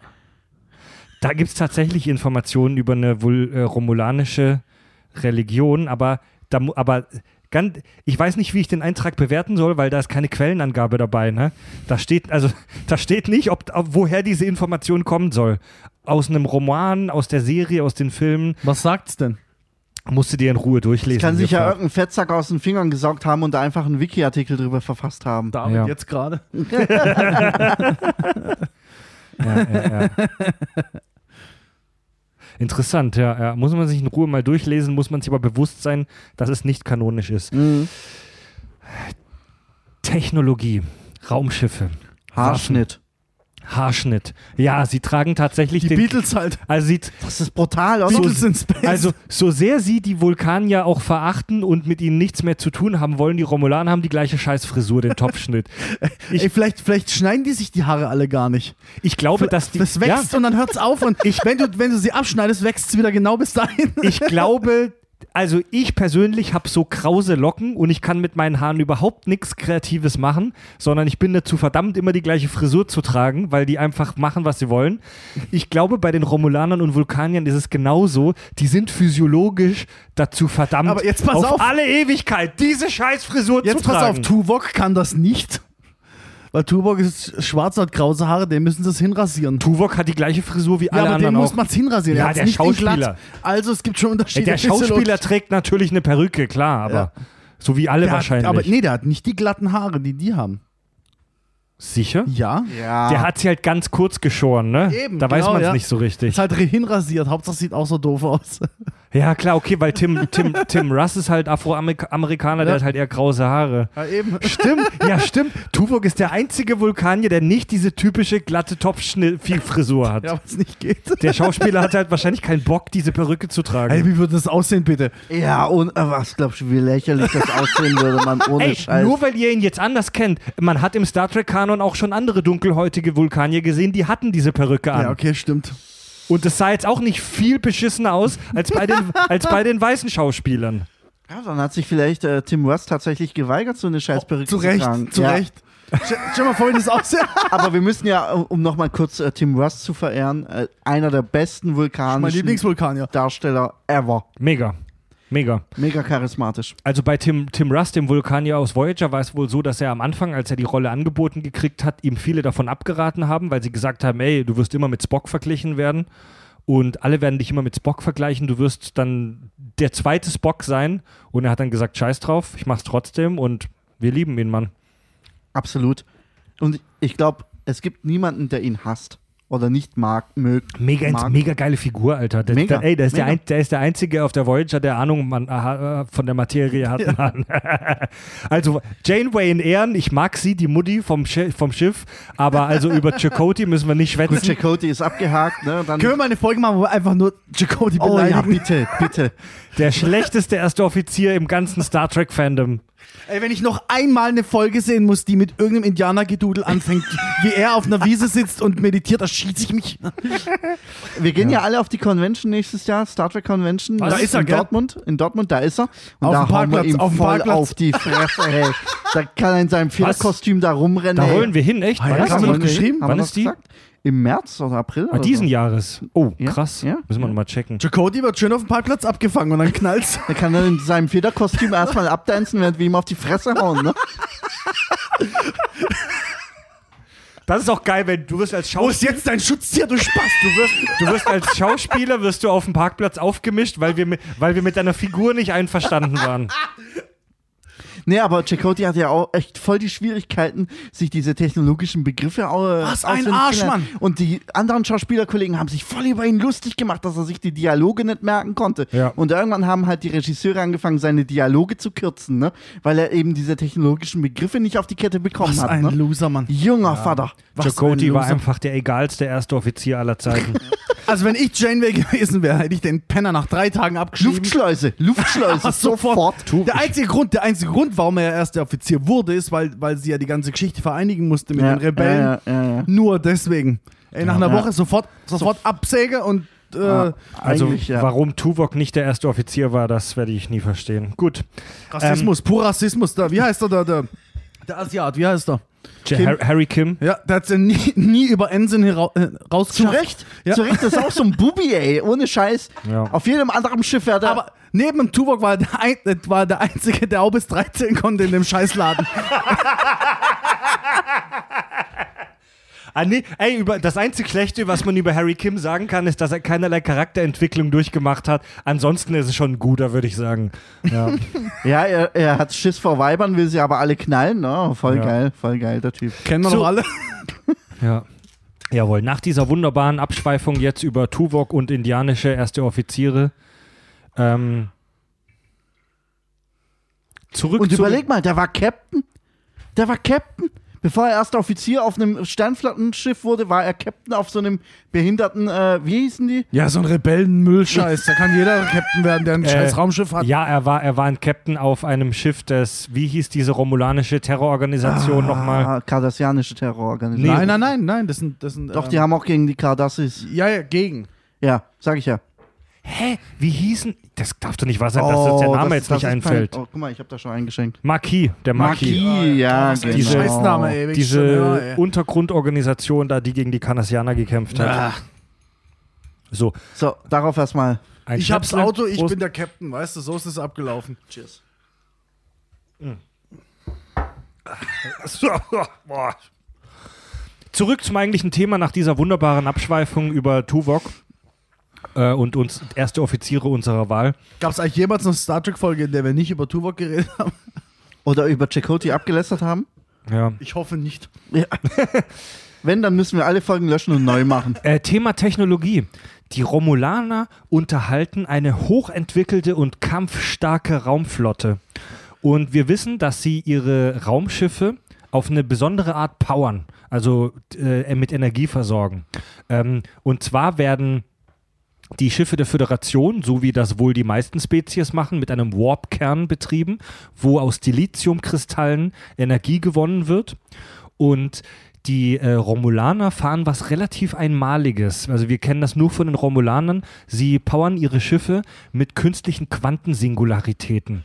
Also für, auf gut Deutsch für den, für den 0815-Verbraucher, die haben kleine künstliche schwarze Löcher auf ihrem Schiff, die die in, in einer Art Eindämmung halten und aus denen Energie ziehen. Mega geil. Also äh, es, es ist mir, der jetzt kein Physikprofi ist, sondern ich sag mal nur interessierter Laie, zwar zweifelhaft, schleierhaft, wie man aus einem kleinen schwarzen Loch Energie ziehen will. Schwarzes Loch ist ja genau das Gegenteil davon.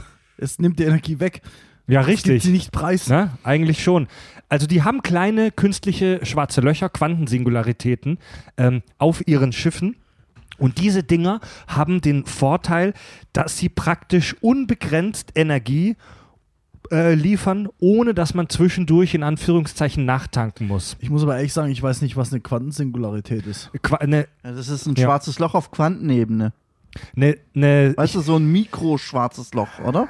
Ich glaube, eine Quantensingularität ist einfach nur ein anderes Wort für ein schwarzes Loch. Also eine eine Singularität in der Physik äh, ist ja ein Punkt, wo sich an einem Punkt des Raumes Masse unendlich verdichtet praktisch. Oder nahezu Mhm. unendlich verdichtet. Und das haben die da auf ihrem Raumschiff. Also Auf Quantenebene. Physikpros? Physikpros mögen uns gerne schreiben. Oh, ich war, ah, das hört sich so Für cool. den, für den Normalo, glaube ich, reicht die Erklärung, die haben ein kleines schwarzes Loch, das die künstlich erstellt haben da auf dem Schiff. Und das Ding hat den Vorteil, dass du praktisch nie nachtanken musst. Ja. Ähm, irgendwann, also wie das mit dem Energieerhaltungssatz vereinbar ist, ist mir schleierhaft, weil irgendwo muss die Energie ja herkommen und da muss sich das ja dann auch aufbrauchen, aber gut, sei es drum. Ist jetzt mal so gesetzt.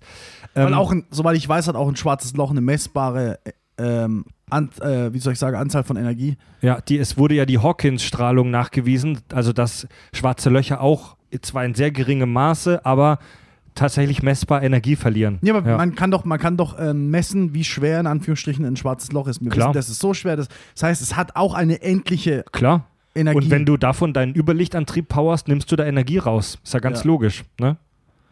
Geile Technologie auf jeden Fall. Ja. Der Nachteil einer, sogenan- einer, einer solchen romulanischen Quantensingularität ist aber, dass es bei einem Systemfehler oder bei einem Defekt oder bei einer Beschädigung zu einer Katastrophe führen kann. Das haben wir auch in den Serien ein, zweimal gesehen, ähm, dass solche Quantensingularitäten dann implodieren und dass das Raumschiff drumherum mit zerstört wird.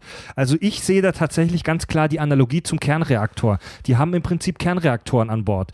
Das Geile ist, du musst nie oder sehr selten nachtanken. Das Problem ist, dass du führst Ja, halt... Du aber bei einem Warpkernbruch hast du auch ein Problem.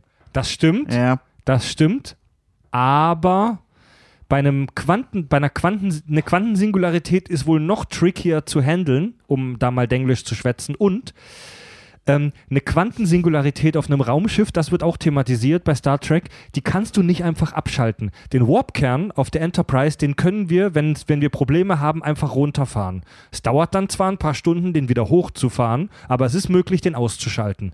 Bei einer Quantensingularität ist das nicht möglich. Wenn du eine Quantensingularität deaktivieren oder ausschalten willst, musst du sie praktisch zerstören wo das Schiff dann aber auch in Mitleidenschaft bzw. mit zerstört wird. Deswegen haben romulanische Warbirds wohl die Option, ähnlich wie Föderationsschiffe, die Quantensingularität auszustoßen und in den Raum zu schießen. Ja. Cool. Ja. Ja. Also einmal aktiviert kann diese Quantensingularität nie wieder deaktiviert werden, es sei denn, sie wird in der brutalen Implosion zerstört. Okay, Antrieb und Energie ist ja ganz interessant, aber lass uns mal über die Tarntechnologie oh, sprechen. Oh, die Tarntechnologie. Die Romulaner besitzen, und das ist ja so deren, ich sag mal, großer Perk, ja. um in Rollenspielsprache jetzt zu schwätzen. Ähm, die Romulaner haben die Fähigkeit, ihre Raumschiffe zu tarnen. Was ein riesen Story-Twist, also eine, eine, eine ganz massive Auswirkung auf die Stories hat. Das Narrativ der Romulaner, also die Geschichte der Romulaner in den Star Trek Stories, ist ganz oft, das sind die, die sich tarnen können, was ihnen einen massiven strategischen und taktischen Vorteil gibt. Ja. Da, darf ich kurz, also wenn ich google nach Quantensingularität, finde ich nur Star Trek und Fanzeug. Ja, das ist ein Wort aus dem Star Trek-Fandom. Ja, ja. Und ähm, laut Star Trek ist es, warte, also Quantensingularität ist ein Wort aus der Star Trek-Welt, aber nach allem, was wir darüber wissen, meint es ein kleines schwarzes Loch. es meint, es meint ein, ein Punkt im Raum, der unendlich dicht ist. Ja. Also so wie ich nachher. was dem nahe kommt, was wir als schwarzes Loch verstehen. Ja. Nein, absolut nicht. Absolut nicht. Also, soweit ich weiß, hat ein schwarzes Loch nicht unendliche Dichte. Nein, aber eine extrem. Also, ja, ich, wüsste nichts, von ich wüsste nichts, was dem näher kommen würde als ein schwarzes Loch. Ja, ich sag nur, es ist, ich glaube nicht, dass das echt, ich weiß nicht, aber ich glaube nicht, dass das echt ist. Und, und ich, glaub, ich glaube, also ich glaube, dass du hast recht, das Wort kommt aus der Star Trek-Welt, aber alle gehen im Prinzip davon aus, dass da ein schwarzes Loch da gemeint ist. Liebe Physikpros, schreibt uns. Nee, würde ja, ich, Kontakt, ich nicht. Kontaktformular Sonst hätten sie das Wort schwarze Loch benutzt. benutzt Wenn es funktioniert, benutzen sie immer ähm, äh, Wörter aus der echten Wissenschaft oder halt äh, Theorien. Aber es funktioniert im Moment halt nicht. Okay. Das sage ich jetzt einfach. Ich habe gerade zwei Sätze gelesen in einem Fandom-Artikel, aber so, ja, ja. so stelle ich es mir vor. Mhm. Wo waren wir? Die Tarntechnologie. Die Tarntechnologie. Die Tarntechnologie der Romulaner basiert auf selektiver äh, Krümmung des Lichts bzw. von Strahlung. Also die, der, das romulanische Raumschiff lenkt das Licht um sich herum, sodass du es nicht mehr sehen kannst. Ausschließlich Licht? Da wir wissen, dass auch die anderen Sensoren der Enterprise die romulanischen Warbirds nicht erkennen können und die scannen ja, also wir reden da vom 24. Jahrhundert, die werden nicht nur Licht scannen. Ja, eben. Ja, also, ja, aber die werden halt im. im äh also selbst wir heute scannen den Weltraum ja nach viel mehr ab ja, als nur nach Licht. Das alles im elektromagnetischen Spektrum, in dem also, auch Licht ja. sich befindet. Ja. Wenn du, wenn du krümmst, also wenn du sowas kannst, was du gerade beschrieben hast, ist es meistens durch Masse, dass du halt den Raum so um dich krümmst, dass Licht um dich herum fliegt, sag ich jetzt mal, blöd mhm. gesagt dann passiert das auch mit Elektronen, dann passiert das mit allem anderen, mhm. was du Scan benutzen ja. kannst, auch. Also je, jede oder fast jede Art von Strahlung scheint da ja. inklusive zu sein, sonst würde die Und Enterprise sowas gibt's ja, ja echt, Sowas gibt es ja in echt, dass du, dass du äh, Körper hast, die das Licht so krümmen, dass du sie nicht sehen kannst. Zum dass Beispiel? Du kannst es rückrechnen. Zum Beispiel? Keine Ahnung, das gibt's. wahrscheinlich irgendwelche Pulsare oder so, dass, dass du halt rückrechnen kannst, da ist was, aber dass du es nicht sehen weißt könntest. Du, und da macht dann auch diese alternative Antrieb Sinn, weil äh, Raumschiffe mit Warp-Antrieb hinterlassen eine Warp-Signatur, mit der du ein Schiff verfolgen kannst und mhm. seine Spur im All dir zurückgelegt hat. Über eine kurze Zeitspanne, aber du kannst es zurückverfolgen, okay, dieses Schiff hinterlässt eine Warp-Signatur, ich kann es durchs All verfolgen, auch wenn ich das Schiff jetzt nicht mehr direkt sehe. Und durch diesen Quantensingularitätsantrieb, der hinterlässt wahrscheinlich eben so eine Signatur nicht, ja, hast du in Kombination mit der Tarntechnologie tatsächlich eine, eine Lösung geschaffen, mit der du nicht auffindbar bist im, Im, Raum. Im Star Trek-Kanon gab es schon ein, zwei Beispiele, wo durch eine nicht perfekt funktionierende Quantensingularität ähm, ein getarntes Schiff trotzdem entdeckt werden konnte. Ist ein weiterer. Na- ist ein weiterer Nachteil der Und, äh, Quantensingularität. nimm doch mal einen Stealth-Bomber von Amis. Ist natürlich nicht das gleiche. Aber es reflektiert, wenn ich es richtig weiß, Radiowellen auf eine Art und Weise, dass sie nicht Ja, zurückgestrahlt genau, werden, da dass geht's, du da es rein um. Radar. So, genau. Da geht's um genau. Radar, So. ne? Genau. Das heißt, wenn ich dieses Flugzeug äh, mit meinen bloßen Augen äh, vorbeifliegen sehen würde, dann würde ich es sehen. Ja, lo, ja selbstverständlich. Ja, also, aber, aber es, ist, Ja. äh, es geht in die Richtung, du reflektierst Strahlen oder biegst sie, krümmst sie, machst mit ihnen Dinge, dass das, das Messgerät Genau, Re nicht Reflexion ist ja genau das Falsche, weil Reflexion ist genau das, was du auf dem Radar orten würdest. Ja, also, äh, ja, okay, es reflektiert Ja. in, eine, in, in, in eine Richtung, die du nicht mehr orten kannst, nach oben weg oder keine Ahnung. genau, nicht zurück. Genau, nicht Ja. zurück. Das heißt, Ja. du, du musst nur die Messgeräte verarschen, dann hast du einen Stealth-Bomber. ja. Klar, wenn du es weiterspinnst, dass du es auch mit bloßen Augen nicht sehen können willst, dann musst du halt wirklich ähm, Licht, Licht krümmen, krümmen. krümmen oder ablenken auf eine Art und Weise, Richtig. Dass, dass es einfach aussieht, als wäre da Genau. nichts. Und, und laut deiner Definition ist es ja so, wenn ich es schaffe, dieses Licht zu krümmen, dann schaffe ich es auch an alle anderen Messgeräte, die so äh, eine Reflexion erwarten. Ich zu behaupte, täuschen. ich behaupte, wenn du das kannst, kannst du alles im, im elektromagnetischen Ja. Spektrum so Also zum, beeinflussen. Behaupte ich jetzt zum, einfach mal. zum elektromagnetischen Spektrum gehört ja auch so ein Scheiß wie Gamma, äh, wie Röntgen oder Gammastrahlung. Ja. Das, das ist ja das gleiche, nur mit in einer anderen Frequenz, die es Genau. schwingt. Ne? Jetzt, ich, ich spinne mal ein bisschen rum. Was ist mit Gravitation? So ein Schiff hat ja, Ja. eine minimale Gravitation. Ja, ja, ja. Das guter kannst, das, Punkt. das kannst Ja. du ja nicht verhindern. Das oder? ist wieder, das ist wieder Ja, was aber anderes. kannst du sie so messen? Weiß ich nicht. Das, ich, ich, also ich, Das ich ist habe jetzt ein- einfach Alter. mal ein Hirngespinst. Ja. Das ist ja clever. nicht blöd, ja. Das wurde bei Star Trek nie thematisiert. Wenn die Enterprise oder ein anderes Föderationsraumschiff Gravitationsquellen messen kann, die, eck- also Ja, dann können könnten ja. sie auch das Raumschiff. Da, müsste, du, da müsstest du halt eine extrem feine aber pass mal auf, Gravitationssensor ja, ja. ja, aber pass mal auf, wir haben ja schon, es ist ja schon passiert, vor ein paar Jahren haben wir Gravitationswellen nachgewiesen. Ja. Wir konnten zum ersten Mal, mal Gravitations. Gravitationswellen messen. Ja. Und das wurde auch, das war nicht eine riesen, in Anführungsstrichen Riesenwelle, die die ganze Erde erschüttert hat. Das war minimalst und es musste an mehreren Punkten der Erde gleichzeitig gemessen werden und zu be beweisen, dass Dafür- es tatsächlich eine Gravitation So, jetzt spinnen wir das mal ein paar hundert Jahre weiter. Wir können das so, wir können sozusagen dieses Device, das jetzt noch auf der gesamten Welt verteilt ist, um, um, ähm, um zu beweisen, dass es echt eine Gravitationswelle war, können wir in ein Handy reinbauen. ja, ja. Geiler Gedanke, danke. So, dann, Geiler- wer sagt, dass wir dann nicht so genau messen können, dass wenn ein Schiff vorbeifliegt, wir sein, die Gravitationswelle messen Eben, können? eben. Das Ja, war ja. mein Gedanke, ja. In, äh, in früheren Zeiten äh, bei Star Trek, bei The Original Series, war es wohl so, dass die ähm, Tarnvorrichtung der Romulaner relativ störanfällig war und dass sie zum Beispiel bei in Bewegung optische Verzerrungen ähm, hervorrief. Also ein romulanisches getarntes Schiff, das sich bewegt, konntest du, wenn du ganz genau hingeguckt hast, sehen, weil das optische Das wird ja öfter auch gezeigt, dass Genau. getarnte Schiffe trotzdem leicht die, die, ähm, das Ja, Licht, ja, das ja. durch sie durchscheint, in Anführungsstrichen, Aber äh, ihr, verhindert. Nochmal ähm, kurz, krümmt man dieser Sound, wenn sich diese Schiffe enttarnen. Das ist einfach nur geil, oder? Ja. Können wir bitte nicht über Sound in Space reden, danke. zu Zeiten, zu Zeiten von The Next Generation ähm, ist die Tarnvorrichtung dann sehr viel ausgereifter und weniger störanfällig und verursacht keine optischen Verzerrungen mehr bei Bewegung. Ähm, bei TNG bietet diese Tarnvorrichtung tatsächlich eine perfekte Tarnung vor den Sensoren der Enterprise. Wird aber natürlich in den Stories oft umgangen.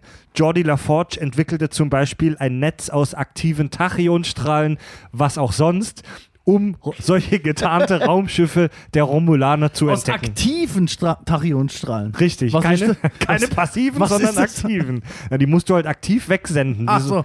wie, so ein, wie so ein Radar. Vielleicht, vielleicht kann mal noch jemand äh, von euch den äh, Nicht-Star Trek-Kenner erklären, wieso die Menschheit keine Tarntechnologie Darauf wollte ich gerade zu sprechen Sehr kommen. schön. Ähm, der, es gibt den Vertrag von Algeron, der nach dem romulanisch-irdischen Krieg geschlossen wurde, der unter anderem auch die, Rom äh, die neutrale Zone definiert hat. Ja. Und laut diesem Vertrag von Algeron ist es der Sternenflotte der Föderation untersagt, im Alpha- und Beta-Quadranten Tarnvorrichtungen zu nutzen.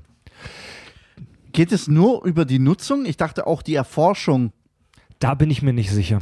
Also wir wissen. Auch, denn der, der Geheimdienst macht es trotzdem Ja, eben. und Ja. es ist immer ein Genau. Riesentheater, ich dachte, wenn das dass rauskommt. schon, dass jegliche Forschung an No, Tarntechnologie. Nochmal kurz, nur wir, also ich, wenn ich wir sage, meine ich die Föderation, nur wir dürfen es nicht oder Nur wir. Das ist ein Vertrag zwischen den Romulanern und in Anführungszeichen uns, der Föderation.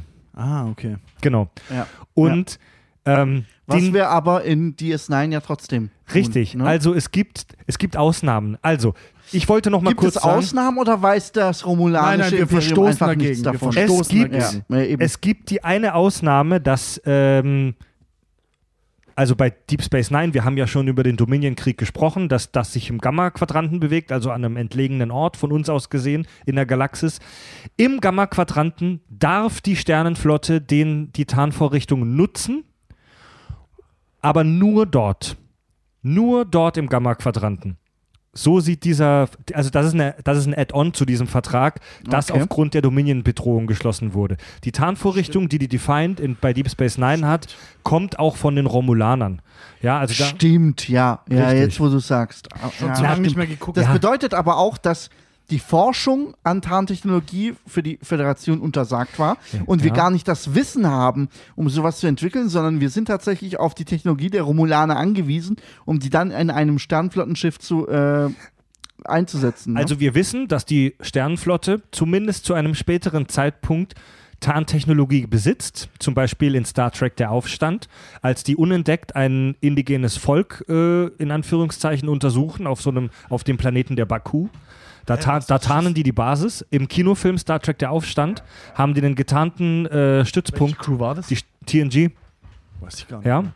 Ähm, das war der Kinofilm, wo sie alle verjüngt wurden, wo auf diesem Planeten diese Strahlung herrschte. Die Folge, in der Data ausrastet, weil seine ethischen Subprotokolle ähm, nen, Ja, in, ja. in, in eine Feedback-Schleife liefen. Fuck, ey, wir sind echt Geeks, meine Fresse. Ja, ich habe den Film seit Jahren nicht mehr gehört. Ich weiß die ganzen Worte noch. Ich habe sie alle angeguckt, aber das weiß ich nicht mehr. Ja. Das weiß ich nicht mehr. War aber ein Scheißfilm, oder? Ich fand den eigentlich ganz, ich fand den eigentlich ganz gut. Okay, Also okay. Er war besser als Nemesis auf jeden Fall. Nicht so gut wie First Contact, aber besser als Nemesis. Also wir wissen, dass die Föderation zu einem späten Zeitpunkt solche Technologien auch nutzt und hat. Ja.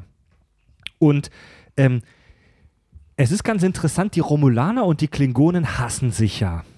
Bis aufs Blut. Die misstrauen sich auch übel.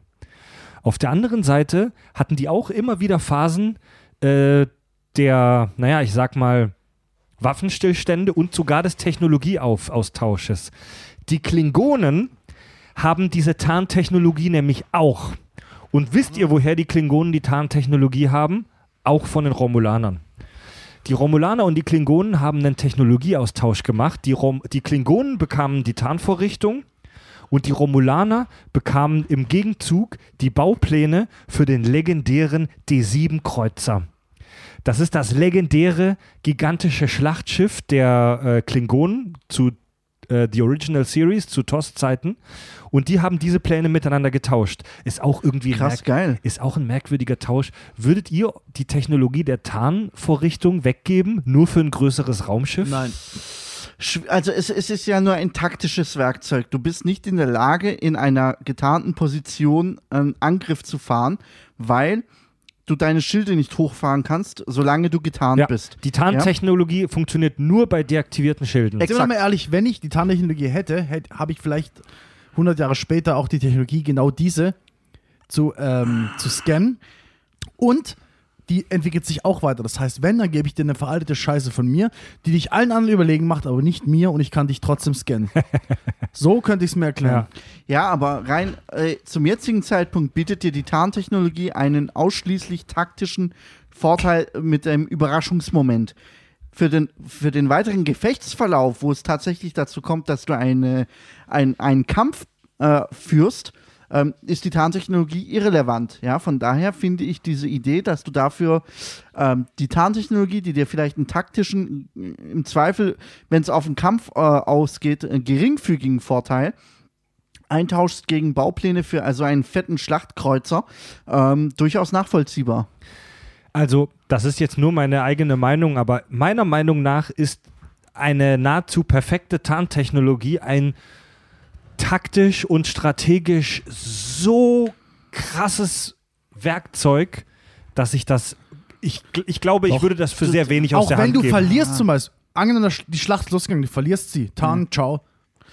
Das ist überlebenswichtig. Gerade- dazu muss ey, ja Andi, die Tarntechnologie noch, Andi, noch intakt sein. Gerade, Ja? Gerade, ist ja höchst empfindlich. gerade wenn wir Und über. äh, das Problem ist, wenn du dich in, mitten im Gefecht tarnst, dann schieße ich einfach blind auf die Positionen, die du hattest und extrapoliere in Ich muss halt Richtung so- Nein. Mann, so einfach doch. ist es nicht. Ey, Doch. wir haben vorhin über Kriegsführung im Space kurz gesprochen. Gerade im Weltraum, wo so unfassbar viel Raum zwischen den einzelnen taktischen Zielen ist, ist eine Tarnvorrichtung so unfassbar wertvoll. Du kannst zu irgendeinem System fliegen und dein, dein, dein äh, Gegner braucht Tage, vielleicht sogar Wochen, Ja. um dahin zu kommen. Du, das ist ein taktischer Vorteil. Der ist Auf massiv, jeden Fall. Alter. Aber jetzt, jetzt überleg mal, du bist im Gefecht. Du bist im Gefecht. Du musst dich enttarnen, weil du hast keine Schilde. Das bedeutet, wenn du im getarnten Zustand feuerst, dann bist du ein, äh, ein leicht zu treffendes Ziel, was mit einem Torpedo hinüber ist. Okay, jetzt das heißt, du musst dich enttarnen für ein Gefecht, Jetzt- um deine Schilde zu Jetzt aktivieren. sind wir eine Dimension weg. Wir sind jetzt nur noch im 2D. Wir reden jetzt, äh, Anführungsstriche 2D, wir reden jetzt von, von Kampfpiloten. Luftkrieg. Zweiter Ja. Weltkrieg, knallhart, Spitfire gegen irgendwelche, keine Ahnung was, Stukas oder so. Nee, Stukas war ein Sturzkampf, aber keine Ahnung. Aber du hast einen originalen Luftkrieg. Stell dir vor, einer von denen könnte sich einfach unsichtbar machen. Schilder hat keiner von denen, aber du ballerst auf einen auf einmal so unsichtbar und lenkt irgendwo hin. Das ist eine Sache Kein- von ein paar Sekunden. keine du hast Chance, sofort den zu geschissen. verfolgen. So, und jetzt machst du das gleiche im Weltall noch viel, viel schneller, mit viel größeren Distanzen und du musst trotzdem zielen und treffen. Schwierig. Ganz Ich- ehrlich, Fred, wir haben damals Multiplayer Star Trek Battle äh, gezockt. Weißt du noch, wo wir die Möglichkeit hatten, uns auch mit äh, Schiffen zu tarnen und es hat einen Scheißdreck gebracht, ja. Auch Was? im getarnten. Ja, weißt du das nicht mehr? Star Trek Armada?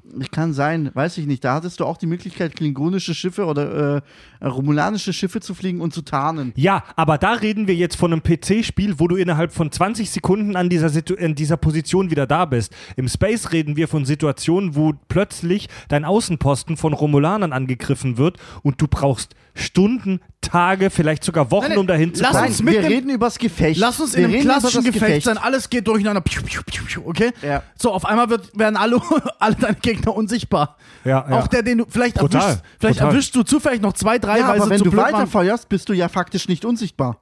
Nee, nee, du verpisst, ich meine, wenn du dich verpissen willst, weil du Ja, gerade auf aber dann kannst du kein. Gefecht gewinnen. Ey, ganz ehrlich, Nein, aber du kannst überlebenswichtig deine Schiffe in Ja, aber in du, Sicherheit für den Rückzug, aber das ist kein Ja, entscheidender Vorteil für ein Gefecht. Nein, das nicht. Außer, ey, außer, du ich kannst dich vermute, zurück. Ich für- für einen vermute, Außer du kannst es so an- und ausschalten. Bam, bam, bam. Und an, im aus, Übrigen, an, aus. ja, wenn, wenn du in einem Gefecht bist, die Tarntechnologie ist ja eine hochempfindliche Technologie. Ja, das ja. ist das Erste, was kaputt geht an Warum? deinem Raumschiff. Warum soll es so das sein? ist einfach so, das ist Star Trek Kanon. Ja, okay, alles Ey, selbst wenn es so ist, ey, ich vermute, wenn du so eine Tarntechnologie hast, selbst wenn du die nur halbwegs clever einsetzt, kommst du vielleicht gar nicht in die Situation, dass du deinem Gegner gegenübertreten musst. Lass mich ausreden in ganz der großen ehrlich, es Schlacht. gibt- du, es gibt nein, lass mich jetzt Den ausreden, Mann.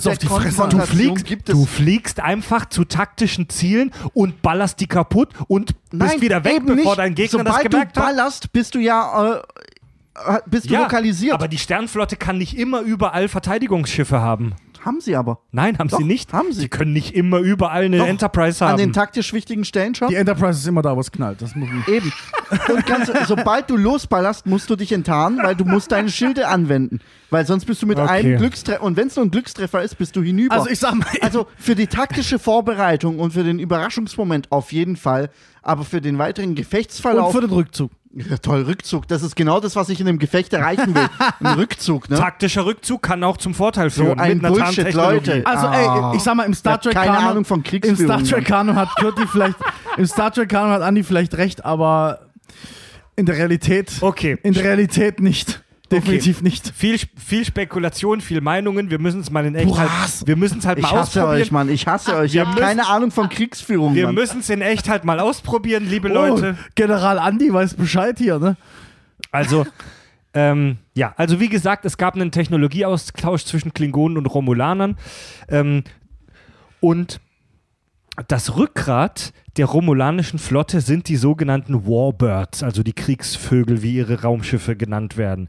Ähm, zu The Next Generation Zeiten ähm, und auch noch lange danach, also auch was wir bei Deep Space Nine zum Beispiel im Dominion-Krieg sehen, ist so die, ich sag mal, vorherrschende, die dominierende Schiffsklasse, die heftige Schiffsklasse der Leopard 2 Panzer, der romulanischen, Verzeihung, der Leopard 3 Panzer, der romulanischen Flotte, ist die sogenannte The Deridex-Klasse.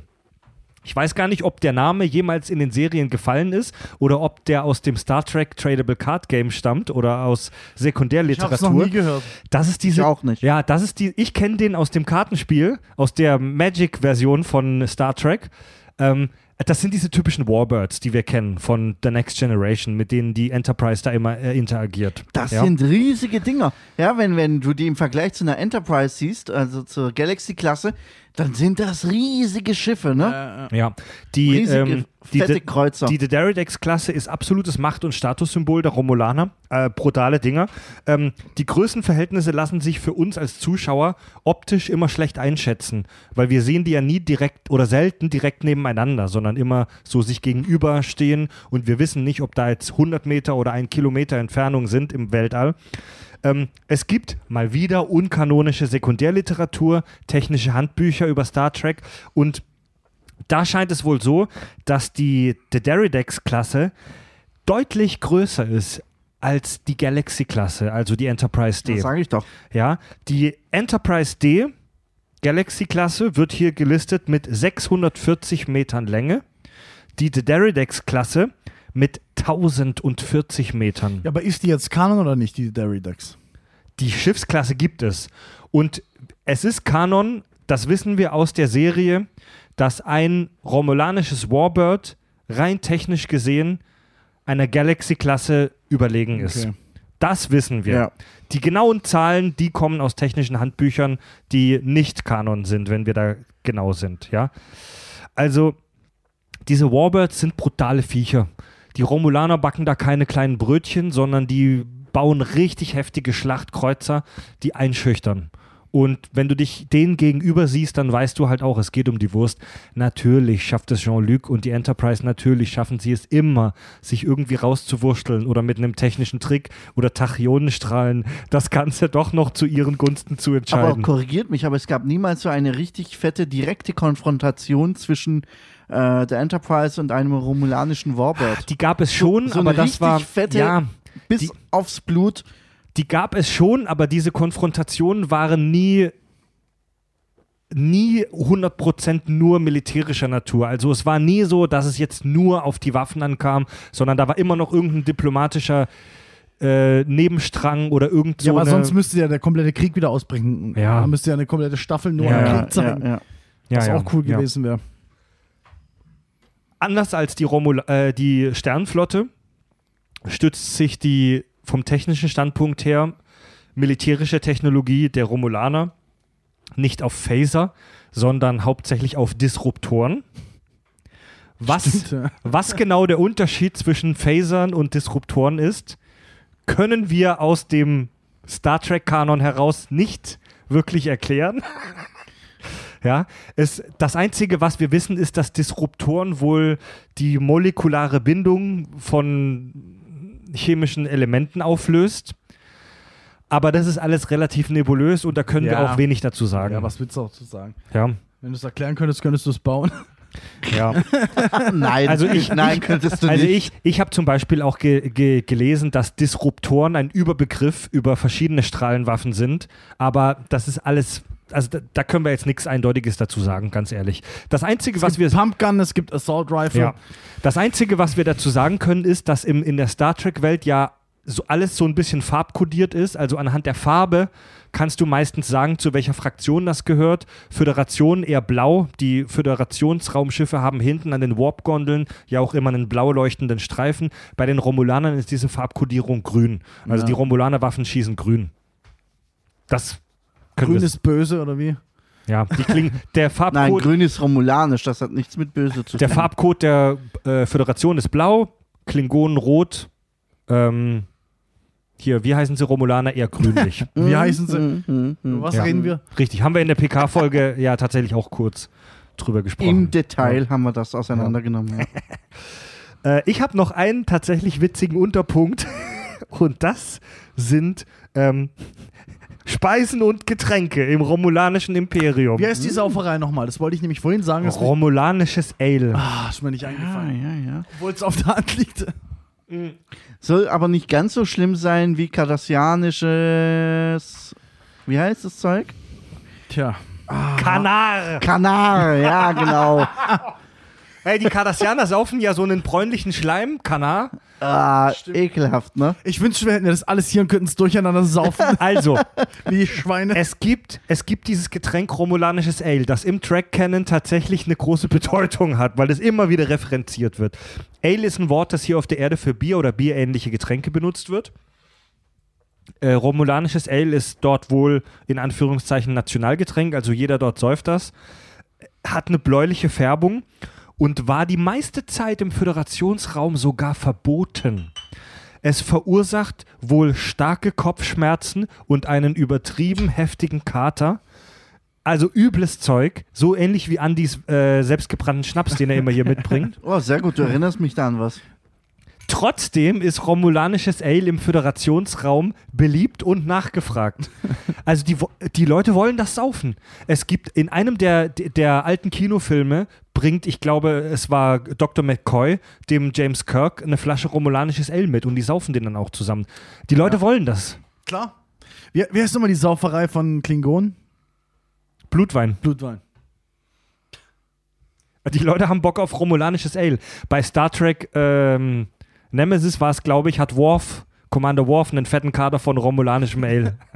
das Zeug zerstört dich, ohne Scheiß, Mann. Großer Kater, Mega großer geil. Suff.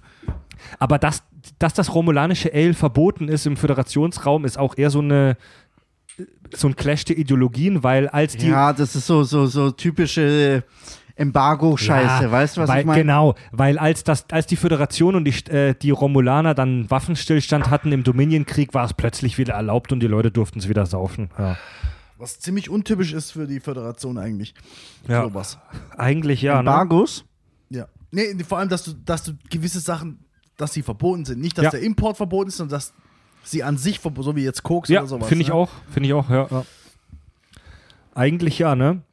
Ist eigentlich, passt eigentlich nicht so zur humanistischen und fast schon libertären Einstellung der Ja. Sternenflotte. Ja. Ja, aber darauf möchte ich jetzt nochmal eingehen. Also, das bedeutet, wie ihr sagt, ich könnte jetzt an einen Replikator gehen und mir einfach so eine, eine Heroinspritze replizieren lassen. Tja, ne? Gute Frage, geht, das auf, passiert? geht das auf der Laut, eure, Enterprise? laut eurer Eine Aussage. dicke Line gerade Koks eben. am Replikator rauslassen? Rein, ja, warum nicht? Technisch Laut, ja. ja. technisch ja, aber laut eurer Aussage auch politisch. Also, also, wir wissen, dass die Leute bei Star Trek sehr selten, wenn nicht sogar nie Alkohol trinken. Die trinken da das Synthehol, sogenannte ja. Synthehol. Ja, aber sie können im Replikator hergehen und auch mal einen Sekt Ja. oder sonst irgendwas Also es gibt, replizieren es lassen. gibt dieses Synterol, das wohl eine Art Alkoholersatz ist, aber ohne dass du dicht wirst. Aber wir wissen aus der Star Trek The Next Generation Folge, wo die diese komischen Iren im, im, im, im Frachtraum hatten. David auf der Couch nickt auch. Das, das war so albern. Wo die diese Iren im Frachtraum hatten. Und Worf zeigt dann diesem einen Säufer-Iren am Replikator und sagt ihm, wenn sie möchten, kann der Replikator auch echten Alkohol mit all seinen schädlichen Wirkungen für sie herstellen. Und das macht er dann auch und gibt sich übel die Der Kanne. gibt doch sogar dann Blutwein oder irgendeine Ja. Spezialität. und, und was ist jetzt, was ist jetzt Also- mit Heroin? Was also ist mit Koks? Was ist mit Alkohol ist nicht verboten in der Föderation. Ja, aber laut eurer Aussage gerade eben ist die Föderation so liberal, weil es ist ja ungewöhnlich, das dass wird das nie verneint. romulanisches Ale äh, ist verboten. Ja, das ist ungewöhnlich. Wir, wir wissen, Ja, aber es ist halt eine Saufe. Das heißt, es wird nicht verboten wegen seinen schädlichen bla bla bla, sondern halt aus politischen ey, Gründen. das, wissen ist wir nicht. Ey, wir wissen nicht, warum romulanisches Ale verboten ist. Ja, das wird einen politischen Grund haben. Ja. Das ist ein Embargo. Genau, also ich dachte lange, dass romulanisches Ale verboten ist, weil das so übel ist, weil dich das komplett zerstört, wenn du das trinkst. Aber die Tatsache, dass es erlaubt war, als sie den Waffenstillstand hatten, spricht eher für es diese würde mich nicht Embargo-Nummer. wundern, wenn jegliche sämtliche Drogen, also ich sag mal sämtliche uns jetzt bekannten Drogen erlaubt wären. Weiß Also du ich kannst nicht. an den Replikator gehen und dir Heroin rauslassen. Weiß würde ich mich nicht. nicht wundern. Es wird ja nie gezeigt, wir wissen es nicht, aber es würde mich nicht wundern. Ja, das sind nicht die Leute, die auf einem Föderationsschiff dienen. Ne? Aber gut, Ja, andererseits. genau, wenn ich jetzt, genau, jetzt mal abgesehen vom, vom, vom offiziellen Dienst auf einem Schiff, ich bin zu Hause, jeder hat, wir wissen ja, jeder Penner hat einen Replikator. Deswegen gibt es keine Währung mehr. Ja, das ist ja, ja, der, ja. der Grund, warum Ja. Währung nicht mehr irgendwie. äh, ja, aber du leistest ja deinen Dienst an der Gesellschaft. Und wenn ich jetzt so ein Heroin-Junkie bin, dann kann ich den Dienst an der Ja Gesellschaft gut, aber nicht mehr das passt, leisten. wenn du jetzt anfängst Heroin zu nehmen und deswegen deinen Dienst nicht mehr leisten kannst, fliegst du raus. Okay. Und was mal, bin ich dann Aber obdachlos? bin ich dann obdachlos in dieser Nein, du kommst, Traumwelt? die, nee, du kommst halt auf die Erde zurück und hockst halt in deinem scheiß Apartment und knallst halt Heroin aus deinem, aus deinem. Du bist halt Und nicht, ich tue keinen Dienst an der Gesellschaft Nein, leisten. Krieg, tut's- krieg ja. trotzdem eine Bude gestellt Ja. mit einem Replikator, Ja. verbrauche Energie und dröhne Ja. mich den ganzen Tag zu. Ja, Okay, cool. So verstehe ich die Star Trek-Welt. Ich weiß, also, ich weiß es nicht, ob sowas erlaubt wäre, aber ich gehe davon aus. Ich gehe davon aus. Okay. Cool. Wissen, also können wir nur drüber spekulieren. Also tatsächlich, wir wissen nicht, ob das erlaubt ist. Das, damit das Ganze rund ist, müsste es erlaubt sein. Energie kostet nichts mehr. Ja, aber weißt du, ich kann, also Na, es, ist geht ja bei der Föderation geht es ja im Großen und Ganzen um den Dienst an der Gesellschaft, Ja. um die persönliche Weiterentwicklung. Also- und das ist kon komple- also Heroin oder andere Drogen sind ja komplett konträr zur persönlichen Weiterentwicklung. Was ist mit LSD? Ja, genau dasselbe. Ach ja? Also Ja. ich kann mir schon vorstellen, dass solche Stoffe wie Heroin oder Kokain, die dich wirklich auch körperlich und geistig beschädigen können, ich kann mir schon vorstellen, Was Kipp dass und die, Alkohol auch machen. Ich kann mir schon, Ja, deswegen, deswegen nutzt es ja auch keine ich Sau. kann mir schon vorstellen, dass man die sich dann nicht so einfach Ich glaube, replizieren also kann. ich glaube, so eine Gesellschaft wäre weit genug, dass es erlaubt wäre. Weil, Nein, sind, das sind wir glaub mal ich ehrlich, Zigaretten und Alkohol machen dich genauso kaputt. Kannst auch Koks nehmen. Der, der Unterschied ist nur gesellschaftlich bedingt. ja, aber du hast noch nie Wir haben uns jemanden auf der Brücke quarzen gesehen. Ja, machen sie nicht. Ja, weil, weil Rauchen ist in dieser Welt von Star Trek so verpönt und wird als so abnorm albern und ähm, merkwürdig angesehen, dass es keiner macht. So wie unter uns dreien Heroin wäre. Wenn uns Ja. eine Heroin hinlegen würde, würden wir es nicht, uns nicht spritzen. Nee, ich würde es schnupfen. Aber trotzdem, ja, ähm, Aber weißt du, was ich, das heißt aber, selbst angenommen, Heroin wird morgen legal. Du kannst in die Apotheke gehen, kannst dir Heroin kaufen und es dir fixen. Machst du es deswegen? nein, natürlich So, nicht. also. Aber Warum? Weißt du, was ich meine? das ist ein Punkt, das hätten sie mal ansprechen sollen in den ganzen 10 Millionen Folgen von Ey, Ich Star sage ja, Trek. es wurde, nie, es, es wurde nie angesprochen, aber ich würde davon ausgehen, dass in so einer Gesellschaft es erlaubt wäre. Schwierig, weil ich glaube, wenn, wenn das tatsächlich äh, legal wäre und ich einfach an einen Replikator gehen könnte, um mir das zu replizieren, dass es dann tatsächlich solche Schattengesellschaften gibt, Vielleicht. die sich auf nichts anderes konzentrieren als äh, äh, den persönlichen Rausch. Ja, aber eine dermaßen freie Gesellschaft muss das aushalten. Fertig. Klar wird's Kommt die drauf an, wie groß geben. diese Minderheit ist, geben. ne? Klar wird es die Kommt- Gesellschaften geben. Das ist, das Also- ist ein, ey, das ist ein mega spannendes Das, Thema. das ist ein ähm, Punkt, du musst ja, du musst die quasi, auch wenn es keine Währung mehr gibt, in Form von Energie ja mitfinanzieren.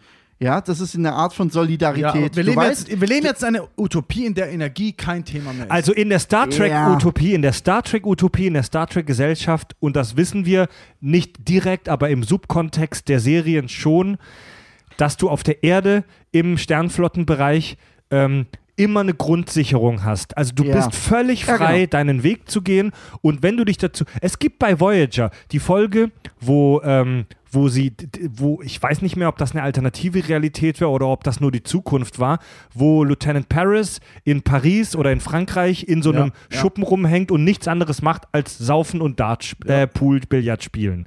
Und solche Leute gibt es, die gibt es immer, die werden aber geduldet. Also niem, in der Star Trek Utopie geht niemand es tut zum- niemandem mehr weh, wenn du es machst. ja, es tut also in der, weh. die Star Trek Gesellschaft ist Du zahlst so keine Steuern, es gibt kein Geld. ein geringer Anteil ist, ja. Aber jetzt Ja. überleg dir mal, auf einmal würden 90% der Menschheit so Idiocracy-mäßig total verfaulen und total. An, Andi, gegen, Gegenargument. Jetzt haben wir das schon. Jeder von uns hätte das Recht, sofort seinen Job zu kündigen und Penner zu werden und den ganzen Tag nur noch zu saufen. Könnten wir alle machen. Jeder könnte das machen. Alle gleichzeitig und die Welt würde dermaßen untergehen. Passiert's? Nein. Wir haben jetzt schon das Wenn- Recht und die Möglichkeit, es zu tun. Ja, aber wenn ich diesen Luxus hätte, ich hätte eine Wohnung, die ich, für die ich keine Miete zahlen muss, ich hätte einen Replikator, wo ich mir ohne Gegenleistung, ohne Arbeit oder irgendwie Sozialhilfe, whatever, Ja, aber Sozialhilfe hingehen- ist ja das. Nein, Bloß ohne so- Replikator. Sozialhilfe halt noch ist limitiert. Sozialhilfe ist limitiert. Ja, okay, aber trotzdem ich kann ich habe eine ganzen Tag Grund, saufen. Ich habe eine, ein, eine Grundsicherung. Ja. Ein Replikator ist das Gegenteil vom Grundsichern. Aber es wäre, wenn ich jetzt wollte, könnte ich meinen Job kündigen, Hartz IV kriegen, wenn ich es wollte, und würde einfach nur noch Aber Oettinger saufen und so richtig absumpfen. aber Fab, das kannst du nicht, nicht vergleichen mit einem Apartment, das dir gestellt wird und mit einem Replikator, wo du dir alles zu jeder Zeit in Gänze replizieren kannst. Verstehst du? Als Penner, der seinen Job aufgibt und die ganze Zeit sich äh, Oettinger Bier säuft, das kannst du nicht vergleichen. nichts gegen Oettinger, Mann, nichts kannst gegen du nicht Oettinger. vergleichen mit einem Penner, der in einem Replika äh, mit einem Replikator in einem Zimmer eingesperrt ist und sich da Kaviar und äh, Sekt und Koks replizieren ja, lässt. Was, was der Unterschied? Red doch mal mit jemandem, der vor 200 Jahren gelebt hat und sag ihm, hör ich mal zu, es kommt irgendwann eine Zeit, da kannst du dich einfach entscheiden, arbeitslos zu sein. Du musst nichts mehr zur Gesellschaft beitragen, kannst den ganzen Tag Bier saufen Oh ja. und du kriegst sogar noch Geld, dass du überleben kannst. Du bist, dir geht's nicht gut, aber du kannst überleben. Erzähl das mal jemand von vor 200 Jahren, der wird sagen, ey, die ganze Welt würde zusammenbrechen, das würde jeder machen. Ja. Und das ist das gleiche Argument. Okay. Ja, spann Ja, spannendes, schon, ja. ey, spannendes Thema. Ähm, Schwer vorzustellen, aber, aber dieser Punkt, der hat mich jetzt in der, tatsächlich äh, in der überzeugt, ja. Utopie, ich, ich will wieder zurück zu den Romulanern, in der Utopie von Star Trek ist es ja so, dass das Materielle im Prinzip für den Menschen keine so große Bedeutung Ja, mehr aber hat. wir reden ja nicht über das Materielle. Wir reden über die persönliche Ja, ja, Befriedigung ja, ja. in irgendeiner Art und Weise. wir, ne? wir, es gibt noch weit, ein weiteres interessantes romulanisches Getränk, das wir in Star Trek Deep Space Nine kennenlernen und das ist das sogenannte Kalifal. Das lernen wir unter anderem in einer meiner absoluten Lieblingsfolgen im fahlen Mondlicht kennen, wo Benjamin Sisko versucht, diesen romulanischen Konsul oder wer das war, zu verarschen. ah, Da gibt es dieses Getränk. Folge, ja. Und Kalifal, auch im Sternflottenraum wohl verboten oder zumindest verpönt. Und über Kalifal, dieses Getränk, heißt es, es öffnet einem die Nebenhöhlen gewaltsam, noch bevor man den ersten Schluck genommen hat. Also die Romulaner haben wohl einen, eine Vorliebe für brutale und deinen, deinen Hals-Nasen-Ohren-Bereich zerstörende Getränke. Ist doch geil. Es wird aber unter Fans auch gemutmaßt, dass Kalifal nur der romulanische Name für das romulanische Ale ist. Also, Ach, das dass, wird nie gesagt. also dass wir hier über ein und dasselbe Getränk reden. ah, okay. Ja. und um tatsächlich die ganze, die ganze Geschichte, unsere kleine Faktensammlung rund um das Romulanische Reich zu beenden, kommen wir jetzt zu einem schwierigen Punkt, über den wir reden müssen. Und das ist die Zerstörung von Romulus.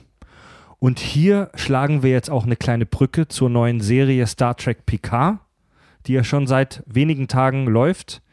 Wir halten uns über Infos zu Picard hier noch zurück zu dem Zeitpunkt, aber über die Zerstörung von Romulus müssen wir sprechen. Und zwar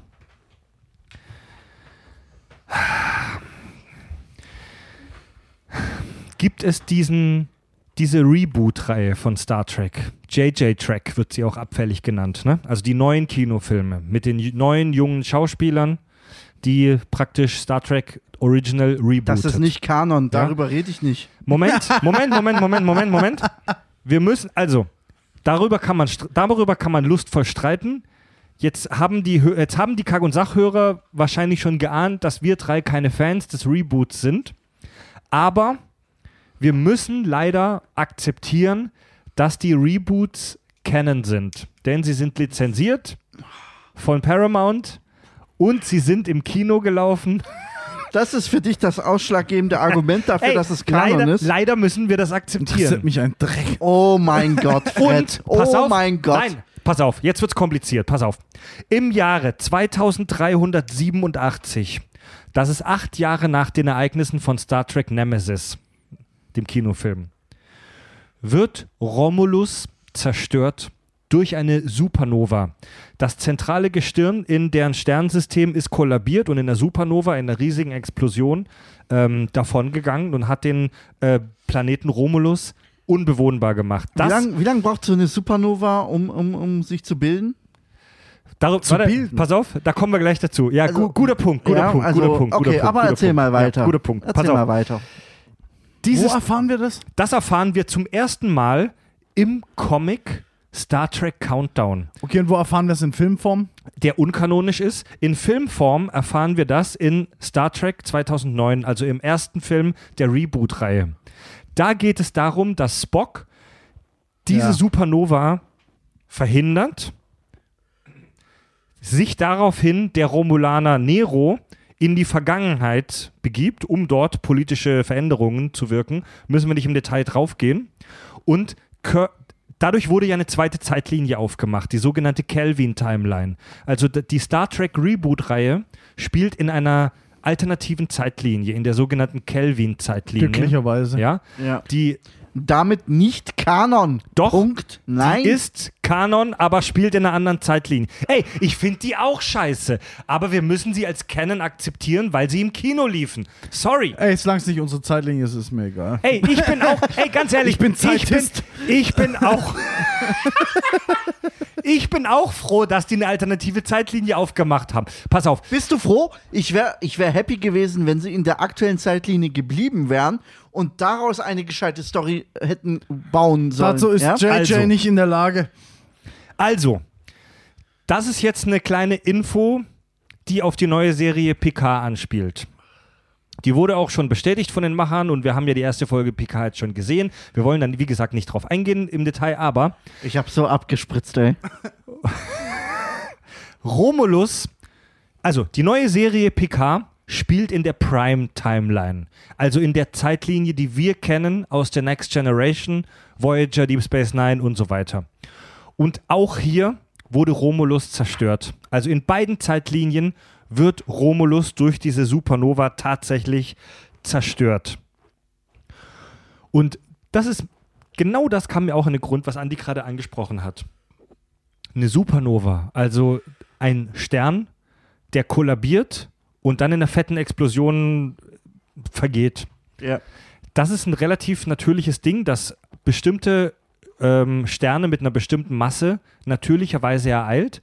Also es gibt ja Sterne mit verschiedener Masse. Es gibt eher kleine und mittelgroße und große Sterne. Und eine Supernova äh, ist etwas, das, in, das immer passiert bei Sternen mit einer bestimmten Masse. Und, Was- das ist, und das ist etwas, das nicht überraschend passiert, Exakt. sondern das, Das, ja, das lässt sich vorausberechnen. Ja. Wir wissen auch ganz genau, wie lange unsere Sonne noch existieren wird, nämlich, ich glaube, irgendwie 4,5 Milliarden Jahre Mhm. oder was, whatever. Dass selbst wir sind in der Lage zu berechnen, wie lange unsere Sonne noch existieren wird, Ja. bevor sie zu einer Supernova Korrigier mich, wird. aber eine Supernova geht nicht in alle Richtungen. Eine Supernova geht genau in zwei Richtungen noch. Also, nee. Da- Und darum du kannst ja noch nicht nicht. vorausberechnen, Darum geht es doch was nicht es mal. zerstören wird. Darum geht es noch nicht mal. Nein, aber nein, nein. Wenn Wa- wir jetzt mal du von der meinst- Zeitspanne, also du in meinst dem- einen Gamma-Burst. Okay. wo, wovon ich gerade auch rede, ist, eine Supernova ist jetzt nicht ein Fingerschnipp und sie ist da, sondern das, das ist ja etwas, das sich Ja. über mehrere Jahrtausende, zigtausenden von Jahren Ja, Millionen. entwickelt, ja, und, und, die, und, und der Planet, der in der Umlaufbahn in der habitablen Zone ist, der wird schon über zigtausenden von Jahren nicht mehr so, bewohnbar ach so, sein, halt, bevor war das den ihre eigene Sonne oder Ja. irgendeine? Ja, in ihre eigene ja, Sonne. okay, das ist das geht nicht. Ja, okay, das, das geht nicht. Danke. Ich dachte, ich dachte, das war irgendeine Nein, weit das weg. ist, das, ist, äh, das ist die Sonne von dem Sternsystem, ja, okay, wo das ist Romulus bescheuert. drin ist. Ne? Das ist bescheuert. Also- das ist super blöd. Ja. Danke, danke. Ja, also in, der Star, in dieser Star Trek Story ist es wohl, in der, im, im, in der Prime Timeline ist es wohl so, dass die Romulaner relativ überrascht werden von dieser Supernova. Überrascht. Ist aus, Überrascht, überleg Also- dir das mal. Überrascht. Also ich werden. bin jetzt nicht der Super Sci äh, Science Motherfucker, aber ich bin ziemlich davon überzeugt, dass wenn eine Supernova sich ankündigt, die Sonne schon lang komische Sachen macht, entweder super heiß, riesengroß oder, Ja, ja. oder Ja, schon ja. sehr lange kalt, ich weiß nicht, aber irgendwas macht die, wo du ganz, Ja, wo du genau. schon eh nicht mehr da leben kannst. Du, du hast tausende von Jahren Bedenkzeit. Ja, ja. Ja, das Ja, ja. kündigt sich an. Ja. Das okay, kündigt sich okay, an. nehmen wir es mal hin. Fred, mach weiter. genau, at Ende der Story. Also wir die, nehmen das hin. Also, da, da kommt mir schon ins Kotzen. Wir nehmen das hin. Weißt du, was ich, Ich meine? habe ich hab, euch- ich hab auch vorhin dein Argument hingenommen, weil es gepasst hat im ja. Kanon. Ende, also Ende der Story, das Romulanische Reich geht unter. Wegen Blade halt. Die Supernova, die aus unerfindlichen Gründen überraschend kam, löscht das Zentrum, den Kopf der Schlange des Romulanischen Reiches aus und damit stirbt praktisch diese Zivilisation und in PK, wir werden ja noch sehen, wie das weitergeht mit der Serie, ähm, geht es tatsächlich, wir wissen noch nicht, in welchem Maße die Romulaner eine, Roll eine Rolle spielen bei Picard zum jetzigen Zeitpunkt, ob das nur kurzzeitig ist oder ob das ein langes, beherrschendes Story-Thema ist. Aber ähm, die Romulaner haben ihre Heimat verloren, praktisch. Ja, also die Geschichte der Romulaner erfährt hier einen dramatischen Einschnitt. Und was danach jetzt kommt, darauf können wir nur warten. Ja. Ja. Ist, ist jetzt nicht gerade das überzeugendste äh, Grundgerüst für eine neue Star Trek-Serie, tatsächlich. Das ist ja nur dieser eine Aspekt. Aber ja, der ist Aber- strange. Ja, ja. Aber, aber ja, okay, wir lassen uns überraschen und ich bin tatsächlich nach wie vor, auch wenn ich jetzt ähm, hier diesen, diese ersten Ausschnitte der neuen Serie gesehen habe, deutlich positiver gestimmt als bei Discovery. ja, das ist aber auch keine Kunst. Ja, laut euer beiden schon. Ne? Wir haben der Sache eine Chance gegeben. Es gibt zwei Staffeln Discovery, oder? ja. Das heißt, ich habe schon die zweite geguckt. Ich Ja. kann mich nicht mal mehr erinnern. Wann kommt die dritte? Kommt, kommt, überhaupt kommt- eine dritte? Ja, ja, die kommt im Laufe des Jahres. Oh mein ja, ja. Gott. Ich habe in der Mitte der ersten Staffel aufgehört Die und zweite, bin stolz darauf. die, zweite, die zweite Staffel startete sehr stark in den ersten drei oder vier Folgen und, Ja, und, und legte dann einen brutalen Absturz meiner Meinung nach hin und ist mittlerweile etwas, das man eigentlich nicht mehr Star Trek Weißt du, die kann. Ganz Charaktere- ehrlich, die das, das Charaktere ist das, was ich schon in geil. der ersten Staffel gesagt habe. Und ich, deswegen, ich bin mittlerweile sogar schon stolz darauf, dass ich mir diesen Schund nicht reingezogen habe. Ohne Scheiß. Aber ich gebe jeder Star Trek-Serie eine Staffel und eine zweite, weil die erste ist Nein, meistens übel. nein, ganz ehrlich, also Egal, ich, wie du- ich habe mich, durch andere, ich hab mich durch andere Star Trek Serien geprügelt, ja, aber Discovery ist sowas von unter Ja. aller Sau, Ja. sowas von Dreck und Schund. Ja, aber- das ist Schundliteratur. Ey, ohne Scheiß, ohne Scheiß, das ist das allerletzte. Das ist das allerletzte. Ey, aber dazu muss man ehrlich. dazu, herrlich. Nein. Dazu muss man ehrlich. Fred, jetzt halt mal Mir dein kommt Maul, Andi. das Kotzen. Jetzt halt mal die Ohne. Scheiß, wenn ich nur die Fressen sehe in dieser Scheißserie, Jetzt halt mal das dein Maul. Mann. Lass uns. Also deine Emotionen in allen Ehren. Du klingonischer Tark.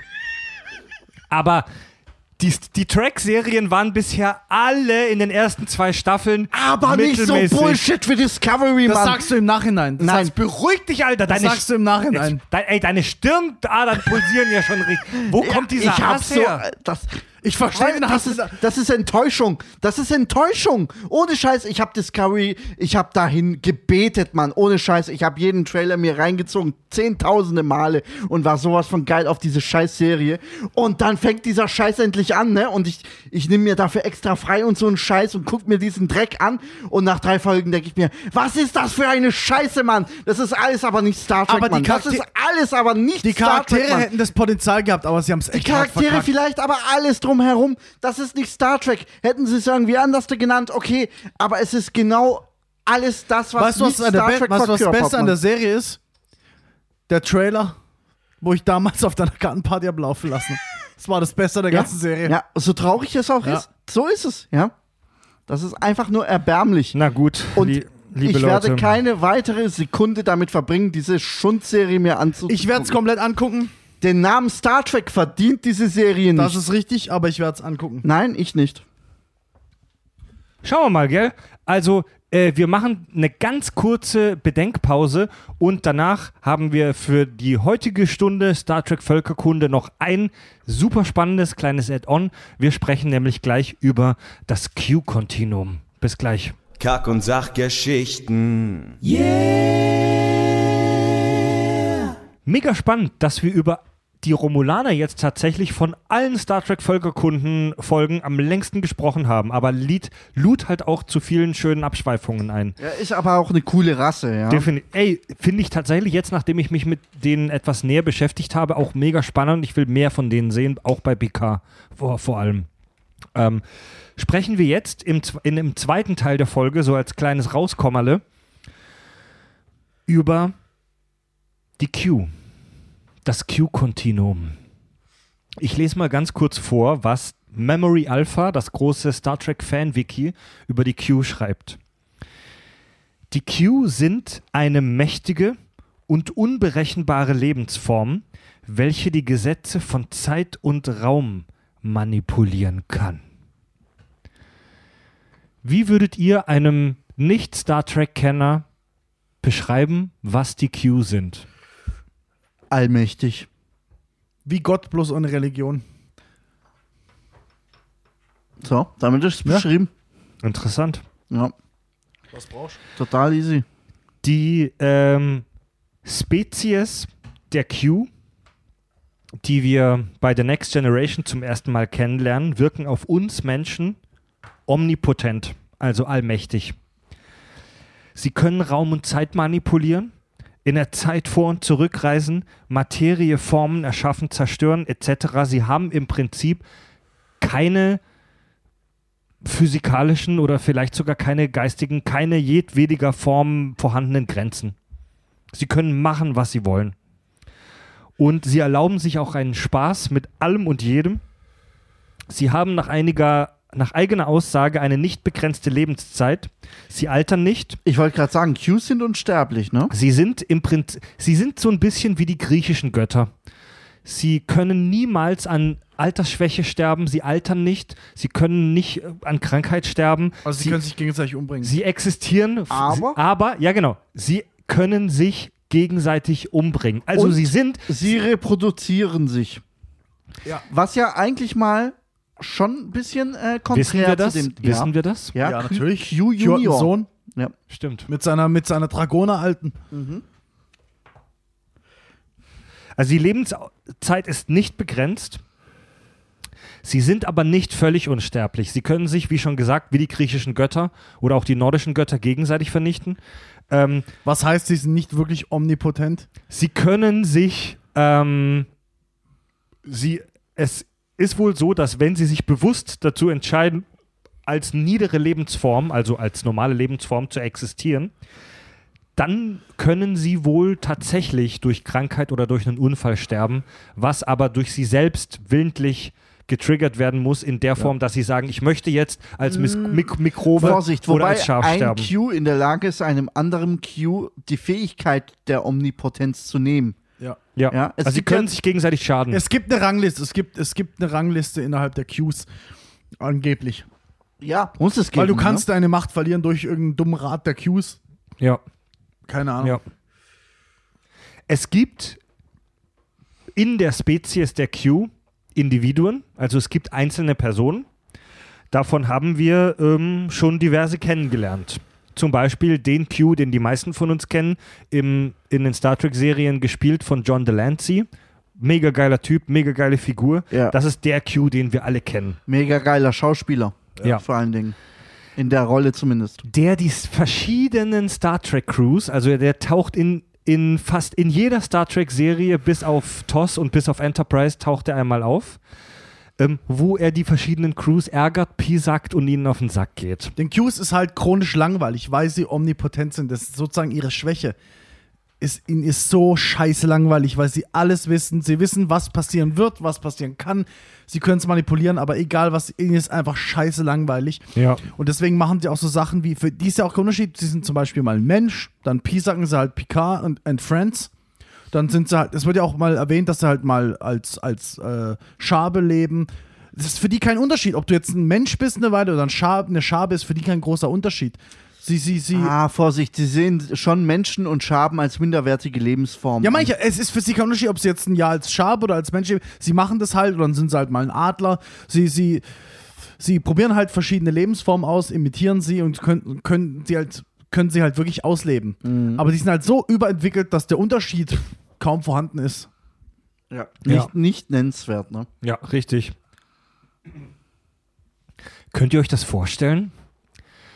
Also könnt, könnt ihr euch in die Lage eines solchen Q versetzen, als allmächtiges Wesen im Universum rumzuschwirren und In Langeweile zu schieben? Träumen vielleicht. Also ich wäre mir wenn ich das, wenn ich das, wenn ich alles wüsste, alles. Ich könnte Raum, Zeit, Materie, alles beeinflussen und würde nicht durchdrehen. Das heißt, ich wäre mental viel stärker, als ich es jetzt bin. Dann ist Langeweile Gut. ganz klar. Fab, du hättest die Unendlichkeit, um das zu lernen. Ne? Ja, okay, aber äh, ich hab's jetzt, also ich bin jetzt soweit, ich weiß alles und drehe trotz, dreh trotzdem nicht durch. Mhm. Ja, dann ist das, der nächste Step ist Langeweile. Ganz Ja. klar. Und dann fängst du an. Weil, weil, weil es, es bedeutet, dass du alles weißt und es dich nicht mehr schockt. Der nächste Schritt kann nur noch Langeweile Also sein. die, die, die kleine feine Analogie, die mir, wenn ich über solche Themen ins, in den Kopf kommt, ist immer die folgende. Ähm, wie viele von uns habe ich als Jugendlicher halt viele PC-Games gezockt und ein absolutes Suchtgame meiner Jugend war Civilization 2. Und das habe ich eine Weile mit Cheats gezockt. Ja, Das macht keinen Spaß. also das habe ich mit Cheats gezockt, wo man halt unendlich viel Geld hatte und alles bauen konnte und das wurde sehr schnell sehr langweilig. Ja. Und es hat mich richtig Überwindung gekostet, das Spiel dann wieder ohne Cheats und mit normalen Regeln zu zocken. Und es war im ersten Moment fast, fast schmerzhaft, aber hat mich dann mittelfristig wieder reingebracht, weil es eine, ist eine geile Analogie. Es war wieder eine neue Erfahrung. Das ist eine geile für mich. Analogie, ja. Es war wieder eine neue Erfahrung für mich, dieses Spiel ohne Cheats zu spielen, mit all seinen Schwierigkeiten und auch Unfairnessen und hat dann tatsächlich dieses Spiel für mich Natürlich. wieder schmackhaft gemacht. Genau, genau das ist es. Wenn du alles hast, wenn du alles kannst, was geht dann los? Armutstourismus geht los. Du gehst nach Afrika irgendwelche Wichser abballern oder, oder mit Was? oder mit irgendwelchen Wie bitte? irgendwelche ja ist doch so wenn du zu viel Geld hast wenn du echt nicht mehr weißt was du machen sollst was fängt dann an Dann gehst du nach Afrika und ballerst irgendwelche bedrohten Tierarten ja ab. oder, oder oder ja oder ist doch so du mach Mal ganz, so? mal ganz Oder- plump oder- rausgeschwätzt. Oder wie viele Leute, die zu viel Geld haben, leben dann mal ein halbes Jahr mit irgendwelchen Stämmen in Afrika, das, das rudimentäre Leben, weil sie es nicht Ja, mehr aushalten. also- weil du, du weißt immer, du weißt immer, du kannst zurück in dein Reichtum, du kannst zurück in deine geile Welt, aber dann hast, dann kommt dieser Armutstourismus, der wirklich, der passiert in der Welt und zwar dauernd. Ah, ich weiß nicht. Also Doch. Bill Gates hat das nie getan. Meinst? Ja gut, Bill Gates versucht War der reichste Mensch der nein. Welt. Ey Leute, aber wir alle kennen diese Filme, diese Spielfilme von irgendwelchen Leuten, von, von so, und so Rockstars, die halt alles haben und denen das Leben dann überdrüssig wird, weil sie im Prinzip keine, Aber ey, also keine Leute, Steigerung mal mehr kennen. Butter bei der Fische, das sind Spielfilme. Da Trotzdem. geht es um die Story. Trotzdem. Im realen Leben siehst du keinen Bill Gates durch die Wildnis rennen und sich mit irgendwelchen afrikanischen Dörfern. Äh, ja, gut, nicht Bill Gates, aber genug andere Motherfucker. Genug andere Motherfucker. Es, dir wird langweilig, wenn du, wenn du in Anf gut, die Leute sind nicht omnipotent, aber sie sind in unserer Wirtschaft. Den Leuten wird langweilig. Und du weißt nicht, was du machen sollst den ganzen Tag. Also es gibt, wie gesagt, verschiedene Individuen bei den Q, die sind nicht wie die Borg, dass die jetzt ein kollektives Bewusstsein hätten, sondern es gibt einzelne Individuen. Hervorzuheben ist natürlich der, äh, der Q von John Delancey, ähm, der sich hervortut von den anderen Q durch ein großes Interesse an der Menschheit. Ähm, seine erste Begegnung in der allerersten Folge der Next Generation, das ist übrigens auch die erste registrierte ähm, der erste registrierte Kontakt zwischen der Menschheit und den Q, wo er einfach aus Spaß die Menschheit vor Gericht stellt. Also wo er Jean-Luc Picard stellvertretend für die gesamte Menschheit vor ein Gericht stellt, um sich für die Verbrechen der Menschheit zu rechtfertigen. Ja? Ja, ja. Oder er, Krass für eine erste Folge. Super Ja. krass für eine erste Folge. Ja, Aber eine geile Folge. mega krass, ja, mega gut. der macht halt auch so Mätzchen, wie dass er einfach aus einem Spaß heraus den ersten Kontakt zwischen der Föderation und den Borg inszeniert, wo er die Enterprise in Ja, den Delta-Quadranten schnippt und ihnen zeigt, so ey, guck mal, was es noch für andere Lebensformen gibt. Ja. Ja. Ihr seid nichts. Ja. Wobei das ja echt äh, konträr ist, weil in äh, der Voyager-Folge sagt er zu seinem Junior, ähm, provoziere niemals die Borg. Ja. So nach dem Motto, okay, mach was du willst, aber ärger die Borg nicht, ja. Also die Omnipotenz ist zwar da, aber du hast trotzdem irgendwie Respekt Ja. vor einer Ja. der mächtigsten Ja, weil die haben doch Spezies auch der Galaxie. Ja, er hat ja damit auch Verbrechen begangen. Wenn ich es richtig verstanden habe, war das ja, ähm, haben die ja auch so eine Art obere, oberste Direktive. Das heißt, sein, seine Gerichtsverhandlung mit PK, sein, uns den Borg vorzustellen, das war alles in seiner Welt ein Verbrechen, soweit ich weiß. Ja, aber Und das heißt, er ist dann später älter, er ist weiser und sein Sohn ist der neue kranke Hurensohn Q und er versucht ihm beizubringen, mach die Scheiße nicht. Der Wobei- neue kranke Hurensohn. Wobei tatsächlich, es, es klingt so in dieser Voyager-Folge, als wären die Borg eine potenzielle Bedrohung für das Q-Kontinuum. Nein, nicht doch, mal Ansatz. Nein, Moment. Doch, das doch, haben doch, sie, doch, so da, Moment, das. das so haben sie kommt das rüber. Im, im Subtext ein bisschen, weil die, er hat tatsächlich gesagt, so im Subtext, dass selbst die Q sich nicht mit den Borg anlegen. Ja. Ob das jetzt einfach nur eine kleine Drehbuch, ähm, ein kleiner Drehbuch, ich sag mal, Trick war, um die Borg noch wichtiger und noch bedrohlicher sein, wirken zu lassen. alles keinen Sinn mehr. Ja, Stell dir ein, stell dir vor, die Borg holen sie ein Q. Dann ist vorbei. also nach allem, Ja, stell dir vor, das Dann ist Borg, over and out. stell dir vor, dass äh, das Borg-Kollektiv schafft es in irgendeiner Form, ein Q zu assimilieren. Vorbei. ob, ey, ob das, Ob das nach unseren Naturgesetzen möglich ist, ist fraglich. Um das zu beantworten, wissen, ja, gut, wissen ein wir nicht Q genug ist darüber. ja in der Lage, sich in eine humanoide Form äh, zu Ja. repräsentieren. Und wenn du es schaffst, diese Form zu assimilieren, inklusive allen Fähigkeiten, die dieser Q hat, auch in seiner humanoiden Mhm. Form, verfügt ja in diesem Moment auch das komplette Borg-Kollektiv über diese Fähigkeit. Ja, aber ein Q ist so überlegen, auch in seiner humanoiden Form, kann sich dran, kann machen, was er will die ganze Zeit. Kann, er kann mit einem Fingerschnipp die, Ja. das gesamte Raumschiff äh, irgendwo hin transportieren, Selbst- hat man ja auch gesehen bei Picard. Ihr Selbstverständlich. seid jetzt so. Es, äh, sei es irgendeine abgefahrene Situation. Deswegen, wenn du er- bist in einer humanoiden Form, du bist irgendwie wenn er betäubt assimiliert wird, wird er einfach sagen, fick dich. Also, Doch. sobald er Doch. assimiliert ist, ist es vorbei. Nein, nein, aber er wird nie. In dem Das wissen Prozess wir er nicht. schon sagen, okay, alles gleich, ich bin jetzt ja Das raus. wissen wir es nicht. könnte Das wissen ja wir nicht. Die, die Wahrscheinlichkeit geben, 1 zu einer Million, in denen es passieren könnte. Assimilieren bedeutet, ich muss dich physisch fangen ja, und dich umoperieren. ja. In der Zeit macht er so und tschüss. Ja, aber was ist, wenn er nicht bei Bewusstsein ist? Weil er in diesen, er ist in dem physischen Körper eines Menschen gefangen, der im Zweifel bewusstlos ist oder irgendwie Aber er out hat of immer, order ist. er hat auch in der physischen Form eines Menschen hat er immer die Übermacht, das sieht man die ganze Zeit. Ja, er kann die ja. ganze alles Übermacht, machen. aber er hat Wenn du ihm trotzdem- eins überbrätst, Im Zweifel hat er ja trotzdem die physischen Eigenschaften eines Menschen. Ja, okay, wenn Und du jetzt in einer von einer Million Fällen könnte es ja passieren, dass er ausgenockt ist, total am Boden liegt, nicht mehr Herr seiner Sinne ist und assimiliert wird. also ich glaube, nein, nein. Schwierig. Ein Q, du kommst von hinten mit einem Knüppel und dann ist er halt, das sieht er schon. Q hat die Zeit in der Hand. Das ist schwierig. Also Nein. ich, ich, ich verstehe, was Andy meint, aber von allem, was wir über die Q wissen, Qs können so Zeit reißen. Angenommen, Ja. du fängst ein, du, du schaffst, dann kommen die anderen und machen es einfach wieder weg. Ja, was Fertig, ist, wenn die anderen erledigt. sagen, der hat eh scheiße gebaut? Nein, nein, nein. Wenn die. Q, na, wenn, die, wenn die einen von deinen Leuten fangen und dann weißt du ganz genau, dann wird es gefährlich, dann musst du sofort handeln. Egal, ob du den leiden kannst oder nicht. die anderen Q könnten das ja wieder revidieren. Eben. Das Ah, das ist spätestens halt dann. schwierig. Das ist halt schwierig, weil du hast halt in dem Moment, wo die Borg in der Lage sind, ihn zu assimilieren, sind die ja selber in der Lage, mit dem Finger zu Ja, und deswegen musst du schon, während das passiert, zurück in die Zeit. Und Qs wissen Also immer, die- was passiert überall Die gleichzeitig. Folgen, die Folgen, in denen die Sie würden es wissen, wenn es passiert. Die Folgen, in Vergiss denen es. ein Vertreter der Q bei Star Trek auftaucht, und das ist fast immer der Q, den wir kennen, also John Delancey, die heißen ja alle Q.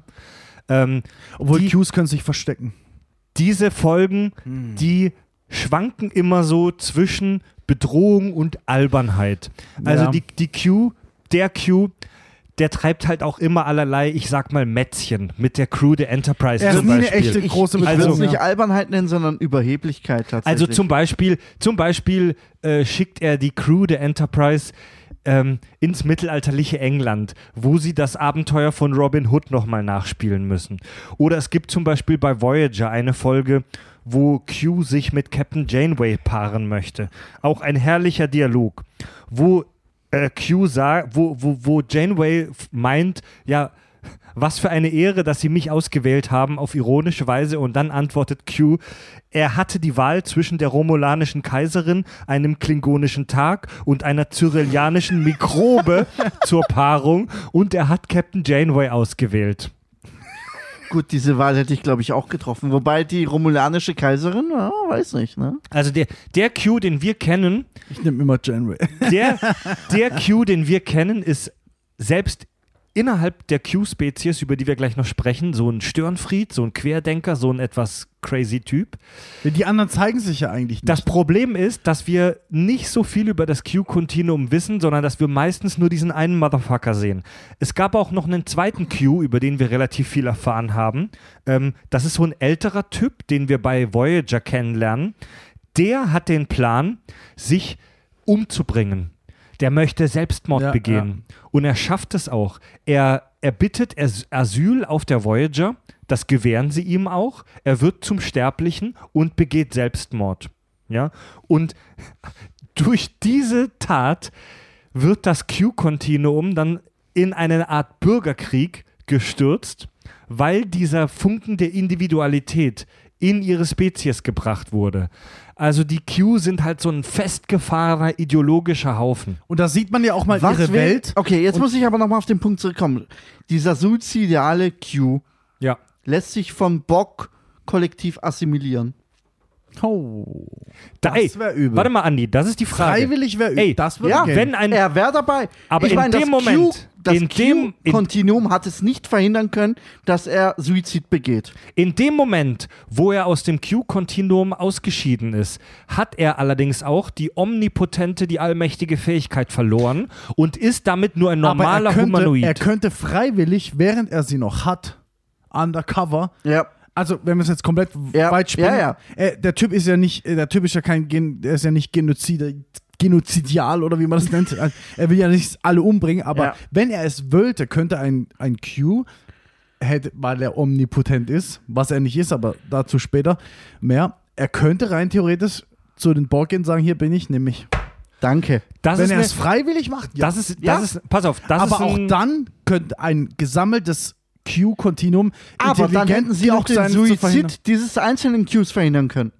Das ist aber, da wird aber Okay. eine Gerichtsverhandlung Jetzt, abgehalten. ja, genau. Jetzt versteift euch mal nicht so auf diese Borg-Nummer. Ich finde das mega spannend. Doch, ich will mich aber, darauf versteifen. Ja, aber wir wissen auch nicht genug über die Q, um das zu beantworten. Ob er, weil die Q, darauf komme ich gleich Dann, noch zu dann sprechen. vernein es nicht pauschal. Die Sag Q- einfach, es ist eine denkbare Möglichkeit, Ja. die in eins von einer Million Fällen zutreffen könnte. Nach allem, was wir über das Star Trek-Universum wissen und erwarten, würde ich diese Möglichkeit nicht komplett ausschließen. Danke, mehr wollte ich auch nicht hören. Die Q als Spezies sind extrem geheimnisvoll und wir bekommen nur in sehr wenigen Folgen Informationen über diese Spezies. Sie existieren wohl schon seit mindestens 5 Milliarden Jahren, was eine absolute Ansage ist. Ja, wenn wir bedenken, dass die Erde zu diesem Zeitpunkt noch in der Mache war, im Prinzip. Ähm, sie haben sich wohl laut eigenen Aussagen aus Humanoiden entwickelt. Also sie sind wohl nicht immer allmächtig gewesen, sondern sie haben sich aus einer in Anführungszeichen normalen physischen Form in dieses, ich sag mal fast schon übernatürliche reinentwickelt. We weißt du, worauf ich immer gewartet war? Ich habe, also wo ich, wo ich frisch Star Trek von Anfang an angeguckt habe, ich habe immer darauf gewartet, dass dann erklärt wird, was sie wirklich sind und ich hätte echt Geld drauf verwettet, dass sie sozusagen Menschen sind, die sich irgendwann dazu entwickelt haben. Ich hätte echt gedacht, dass der, dass der Plot-Twist irgendwann kommt. Und ich war überrascht, Ja. dass er nicht kam, weil es liegt so auf der Hand. Es, weißt du, was ich meine? Es liegt so auf der Hand, dass irgendwann rauskommt, dass es, dass es im Prinzip Menschen sind, Aber die die Frage- sich so weit entwickelt haben. Die Frage ist halt wie, ne? ja, also, ist ja egal. Also das ist Da sie Zeitreisen Also- können, ist ja egal. Es kann ja Trillionen von Jahren gedauert haben, bis zum, Uni bis zum Kältetod des Universums. Also ist ja da scheißegal, kommt, wie lange. Also da kommt jetzt leider oder vielleicht auch interessanterweise in den ach so technizistischen Star Trek Kanon eine esoterische Komponente rein, dass sich, Esoterisch. dass sich ein, dass sich ein physikalisches Wesen so weit entwickelt, dass es irgendwann transzendent, also übernatürlich wird. naja, es wird ja eleganterweise einfach so erklärt, wir sind einfach so unterentwickelt, dass es uns nur so vorkommt. Ja. Ja, so argumentieren die Esoteriker halt aber auch, ne? ja. Aber ist ja, ist ja möglich. Die Q beeinflussen die Menschheit wohl schon seit dem 17. Jahrhundert. Also sie hatten wohl also auch mit möglich der, meinte ich nicht, dass es physikalisch echt also sie, sie hatten in der Vergangenheit auch ihre Finger im Spiel. Der erste registrierte Kontakt war dann in der ersten Folge von The Next Generation und ähm, es ist immer die Rede vom Q-Kontinuum. Also ihre Spezies wird als das Q-Kontinuum bezeichnet, was sehr geheimnisvoll ist. In Voyager gibt es tatsächlich zwei Folgen, wo die Voyager-Crew mit dem Kontinuum in Kontakt tritt. Ähm, das Kontinuum, wo diese Q leben, ist wohl ein extradimensionaler Lebensraum. Ich weiß nicht, wie ich es anders beschreiben soll. Das ist ein Ort, der außerhalb unserer physikalischen Zeit und unseres physi- physikalischen Raums existiert.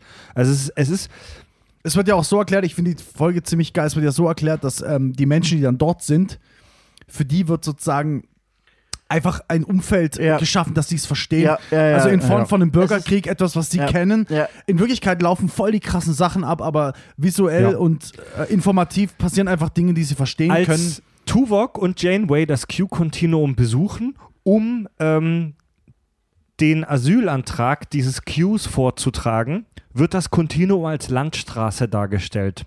Und die sagen auch explizit, hey, so sieht das Kontinuum nicht aus. Aber wir haben diese physische Form erschaffen, um das für euch materieabhängige Primitiven, Lebensformen, primitiven. primitiven Lebensformen verständlich zu gestalten. Und die Serie ist auch mega sick. Also äh, auf dieser Landstraße, die das Q-Kontinuum darstellt, da, das ist halt nicht so, dass die Personen die einzelnen Q-Individuen sind, sondern das, der, der Spielautomat da ist auch ein Q. Oder die Straße selber ist auch ein Q. Oder die Vogelscheuche ist auch ein Q.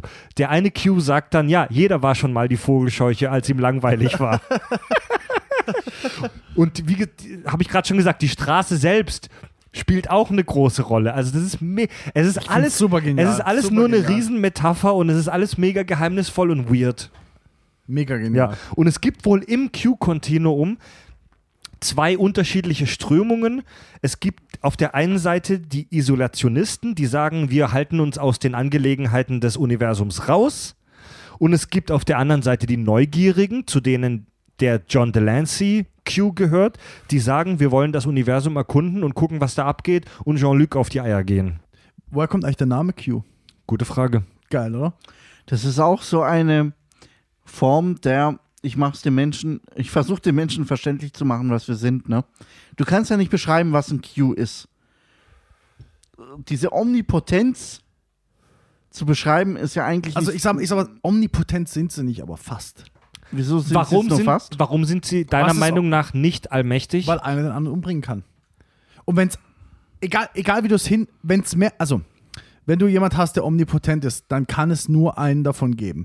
Wenn du zwei Omnipotente hast und einer kann den um, anderen umbringen, dann war der andere nicht omnipotent. Dann gibt es wenn einen. der, wenn ja, der andere ja, aber ja. nicht umgebracht werden kann, heißt das, der einen anderen nicht umbringen kann. Das heißt, der erste ist nicht omnipotent.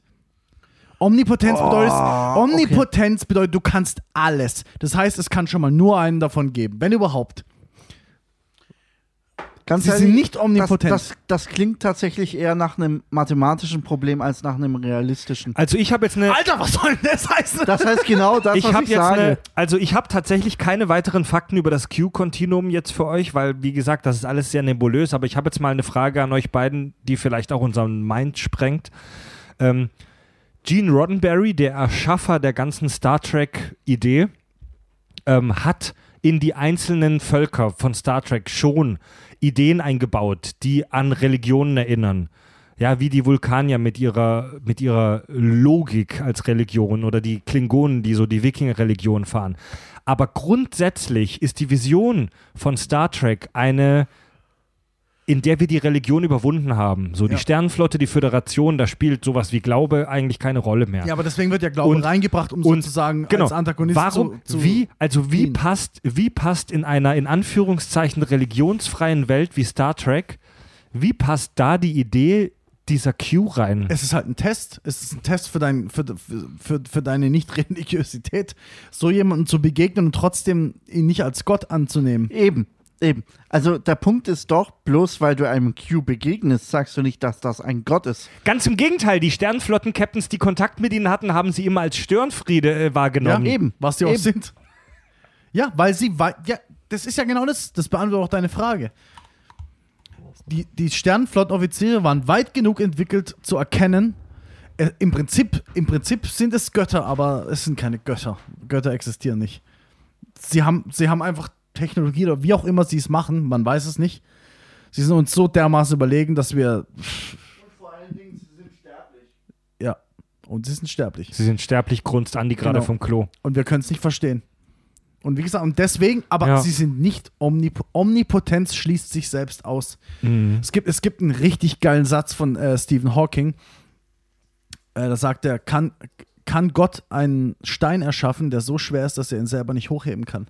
Uh. Und das, das ist genau, das, das bringt es einfach auf den Punkt. Omnipotenz schließt sich selbst aus. Mhm. Ja, ja, ja, Ganz einfach. ja. Sehr merkwürdig. Ne? Ist ein Paradox Paradoxon. Absolut. Und ja, es ist halt einfach Bullshit. Omnipotenz, also wirklich alles zu können, ist mit unserem Universum, das wir kennen, nicht vereinbar. Und auch mit Ja. unserer Logik nicht. Ja, ja, ja, ja, ja. ja. Aber man sieht auch nie in der Star Trek-Welt, dass die Q wirklich mal als Gott angebetet werden. Was mich eigentlich wundert. Was mich tatsächlich wundert, ne? Ich hätte auf jeden also wäre ich ein Schreiberling, hätte ich eine Folge geschrieben, in der irgendeine Spezies ihn als Gottheit ähm, Ja. sieht und das irgendein Drama her Die herbeiruft. Q, die Q werden halt als sehr rastlos Ja, dargestellt. die Qs haben es doch nicht nötig, sich anbeten zu lassen. Ja, genau, die haben die Q, so wie wir sie aus Star Ja, Trek der Q kennen. schon. Also so wie wir sie aus Star Trek kennen, ähm, ist es, sind die Q so, dass sie gar nicht die Geduld haben, auf einem Planet mal länger als ein paar Tage Das ist doch abzusiffen. Bullshit. Sie wissen doch, dass sie äh, omnipotent sind ja, aus aber ihrer sche- Perspektive also der heraus. Q scheint ja auch eitel zu sein. Aber ja, aus aber es ist denen irgendeinem scheißegal. Er will nicht angebetet werden, er will nerven, er will aus, ärgern, er aus will. irgendeinem Grund kommt der Q, John Delancey, immer wieder zu Jean-Luc nachts ins Quartier, um ihn davon zu überzeugen, dass die Menschheit eigentlich scheiße ist. Gut, du weißt nicht, was er in der restlichen Zeit alles macht und was er für Spezies und Ey, Individuen in laut der restlichen laut Zeit nervt. Qs Aussage wissen wir, was er in seiner Freizeit so macht. Zum Beispiel verbringt er Jahrhunderte auf irgendwelchen abgelegenen Planeten als Mikrobe oder als Stein, einfach nur um die Existenz zu verstehen. Ja. Aber auch das macht ihm ja auf Dauer keinen Spaß. Kann ich verstehen. Ja, das finde ich jetzt so geil. Der Unterschied zwischen manchmal bin ich bei Jean-Luc und gehe ihm auf den Sack im Nest und manchmal bin ich halt ein Stein. Äh, Der Unterschied ist nicht so groß, weil ich so scheiß weit entwickelt Ja, bin. ja, ja.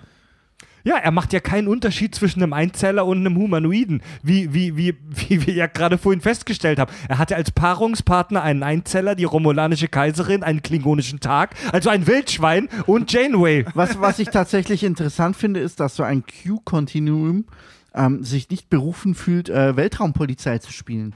Ja, Ja. irgendwie Ja, ja. ein Borg-Kollektiv einzudämmen oder das äh, Dominion äh, in die Schranken zu Mach, weisen. machen wir das, wenn es Affenkriege gibt?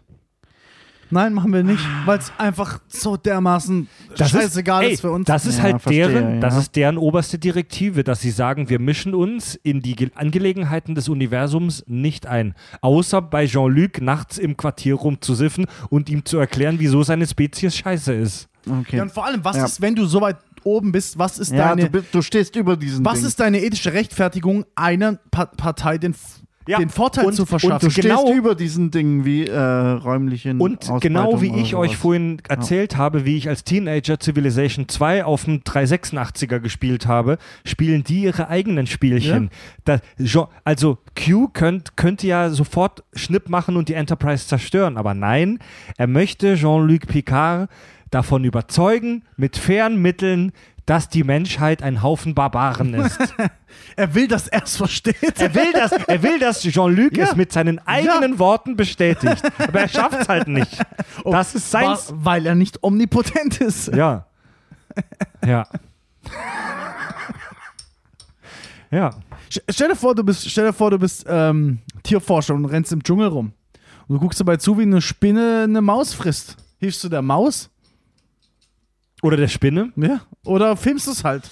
Aber was ist, wenn du eine, eine, eine aussterbende Tierrasse verfolgst und du siehst, ähm, wie diese Rasse dahin sieht, weil irgendeine andere Rasse durch irgendeinen evolutionären oder sonstigen Vorteil die Oberhand gewinnt? Tja, stell dir vor, du würdest es Heutzutage, ändern. ja, heutzutage ist es so, dass wir hergehen, wir Menschen, und diese aussterbende Rasse vor der Ausrottung bewahren. Ja, aber wir bewahren, wir bewahren aussterbende Rassen, die aussterben wegen uns. Nicht, nicht zwangsläufig. Ja, nicht doch, zwangsläufig. doch, doch. Also ich sag's mal so, Pandas haben verdient zu sterben.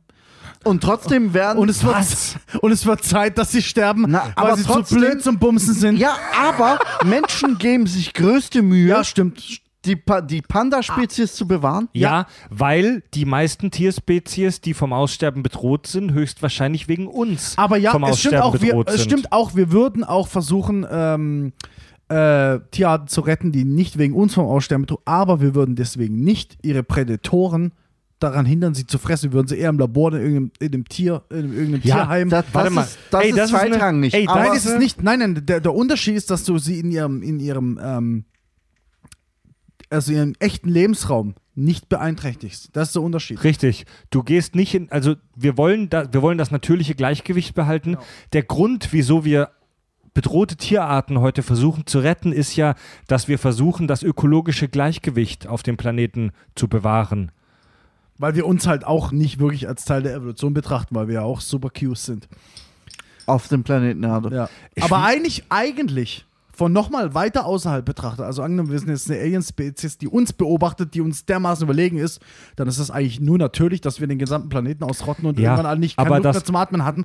Ja. Aber das sehen wir natürlich Also nicht so, weil wir nicht gesehen, verrecken wollen. So gesehen ist die Erhaltung der Panda-Rasse ein symbolischer Akt. Warte, ja, genau. Wir ey, wollen, ja, natürlich. Der Erhalt der Panda-Rasse oder andere bedrohten Tierarten ist eine Analogie zu den Q, die hinkt, denn wir sitzen ja im selben Lebensraum mit denen. Ja, eine, genau, ja. eine passende Analogie wäre, wenn wir vom All aus auf einen Planeten runtergucken und dort bestimmte Vorgänge sehen, die mit uns gar nichts zu tun haben. ja, okay, noch besser, ja. Also das wäre eine passendere Analogie. Aber, aber wie gesagt, aber schon allein das Kleine, du hast einen Affenkrieg oder irgendwelche zwei Ameisenstämme, die sich gegenseitig auffressen. Machst du da was? Ja, verstanden. Ja, nicht. also wenn, genau, wenn, wenn ein Forscher zwei Ameisenrassen beobachtet am Waldrand, die sich gegenseitig bekämpfen, würde er sie beobachten, aber er würde jetzt nicht hingehen und der einen Ameisenrasse helfen. Exakt. Ne? Wow. Penis. Gut, Leute. ähm, so viele und diverse Aspekte der heutigen Folge verdienen eigentlich noch eine tiefergehende Diskussion. Es war mir eine Freude, mit euch heute wieder über den Track-Kanon zu diskutieren. Ähm, ich habe Bock, mehr über die Romulaner zu sehen. Ähm, von Q war ich nie ein großer Fan, weil, Was? Die, weil die für mich so ein bisschen rausstechen. Ähm, Ich liebe Q. macht, macht Spaß, denen hin und wieder zuzugucken, aber ich will lieber was über die Romulaner erfahren und, und wie PK mit dem eventuellen Flüchtlingsstrom von Romulus umgeht. Und wir verabschieden uns heute von unserer Sternenbasis aus. Fab, Andy und Fred sagen für heute Ciao. Tschüss.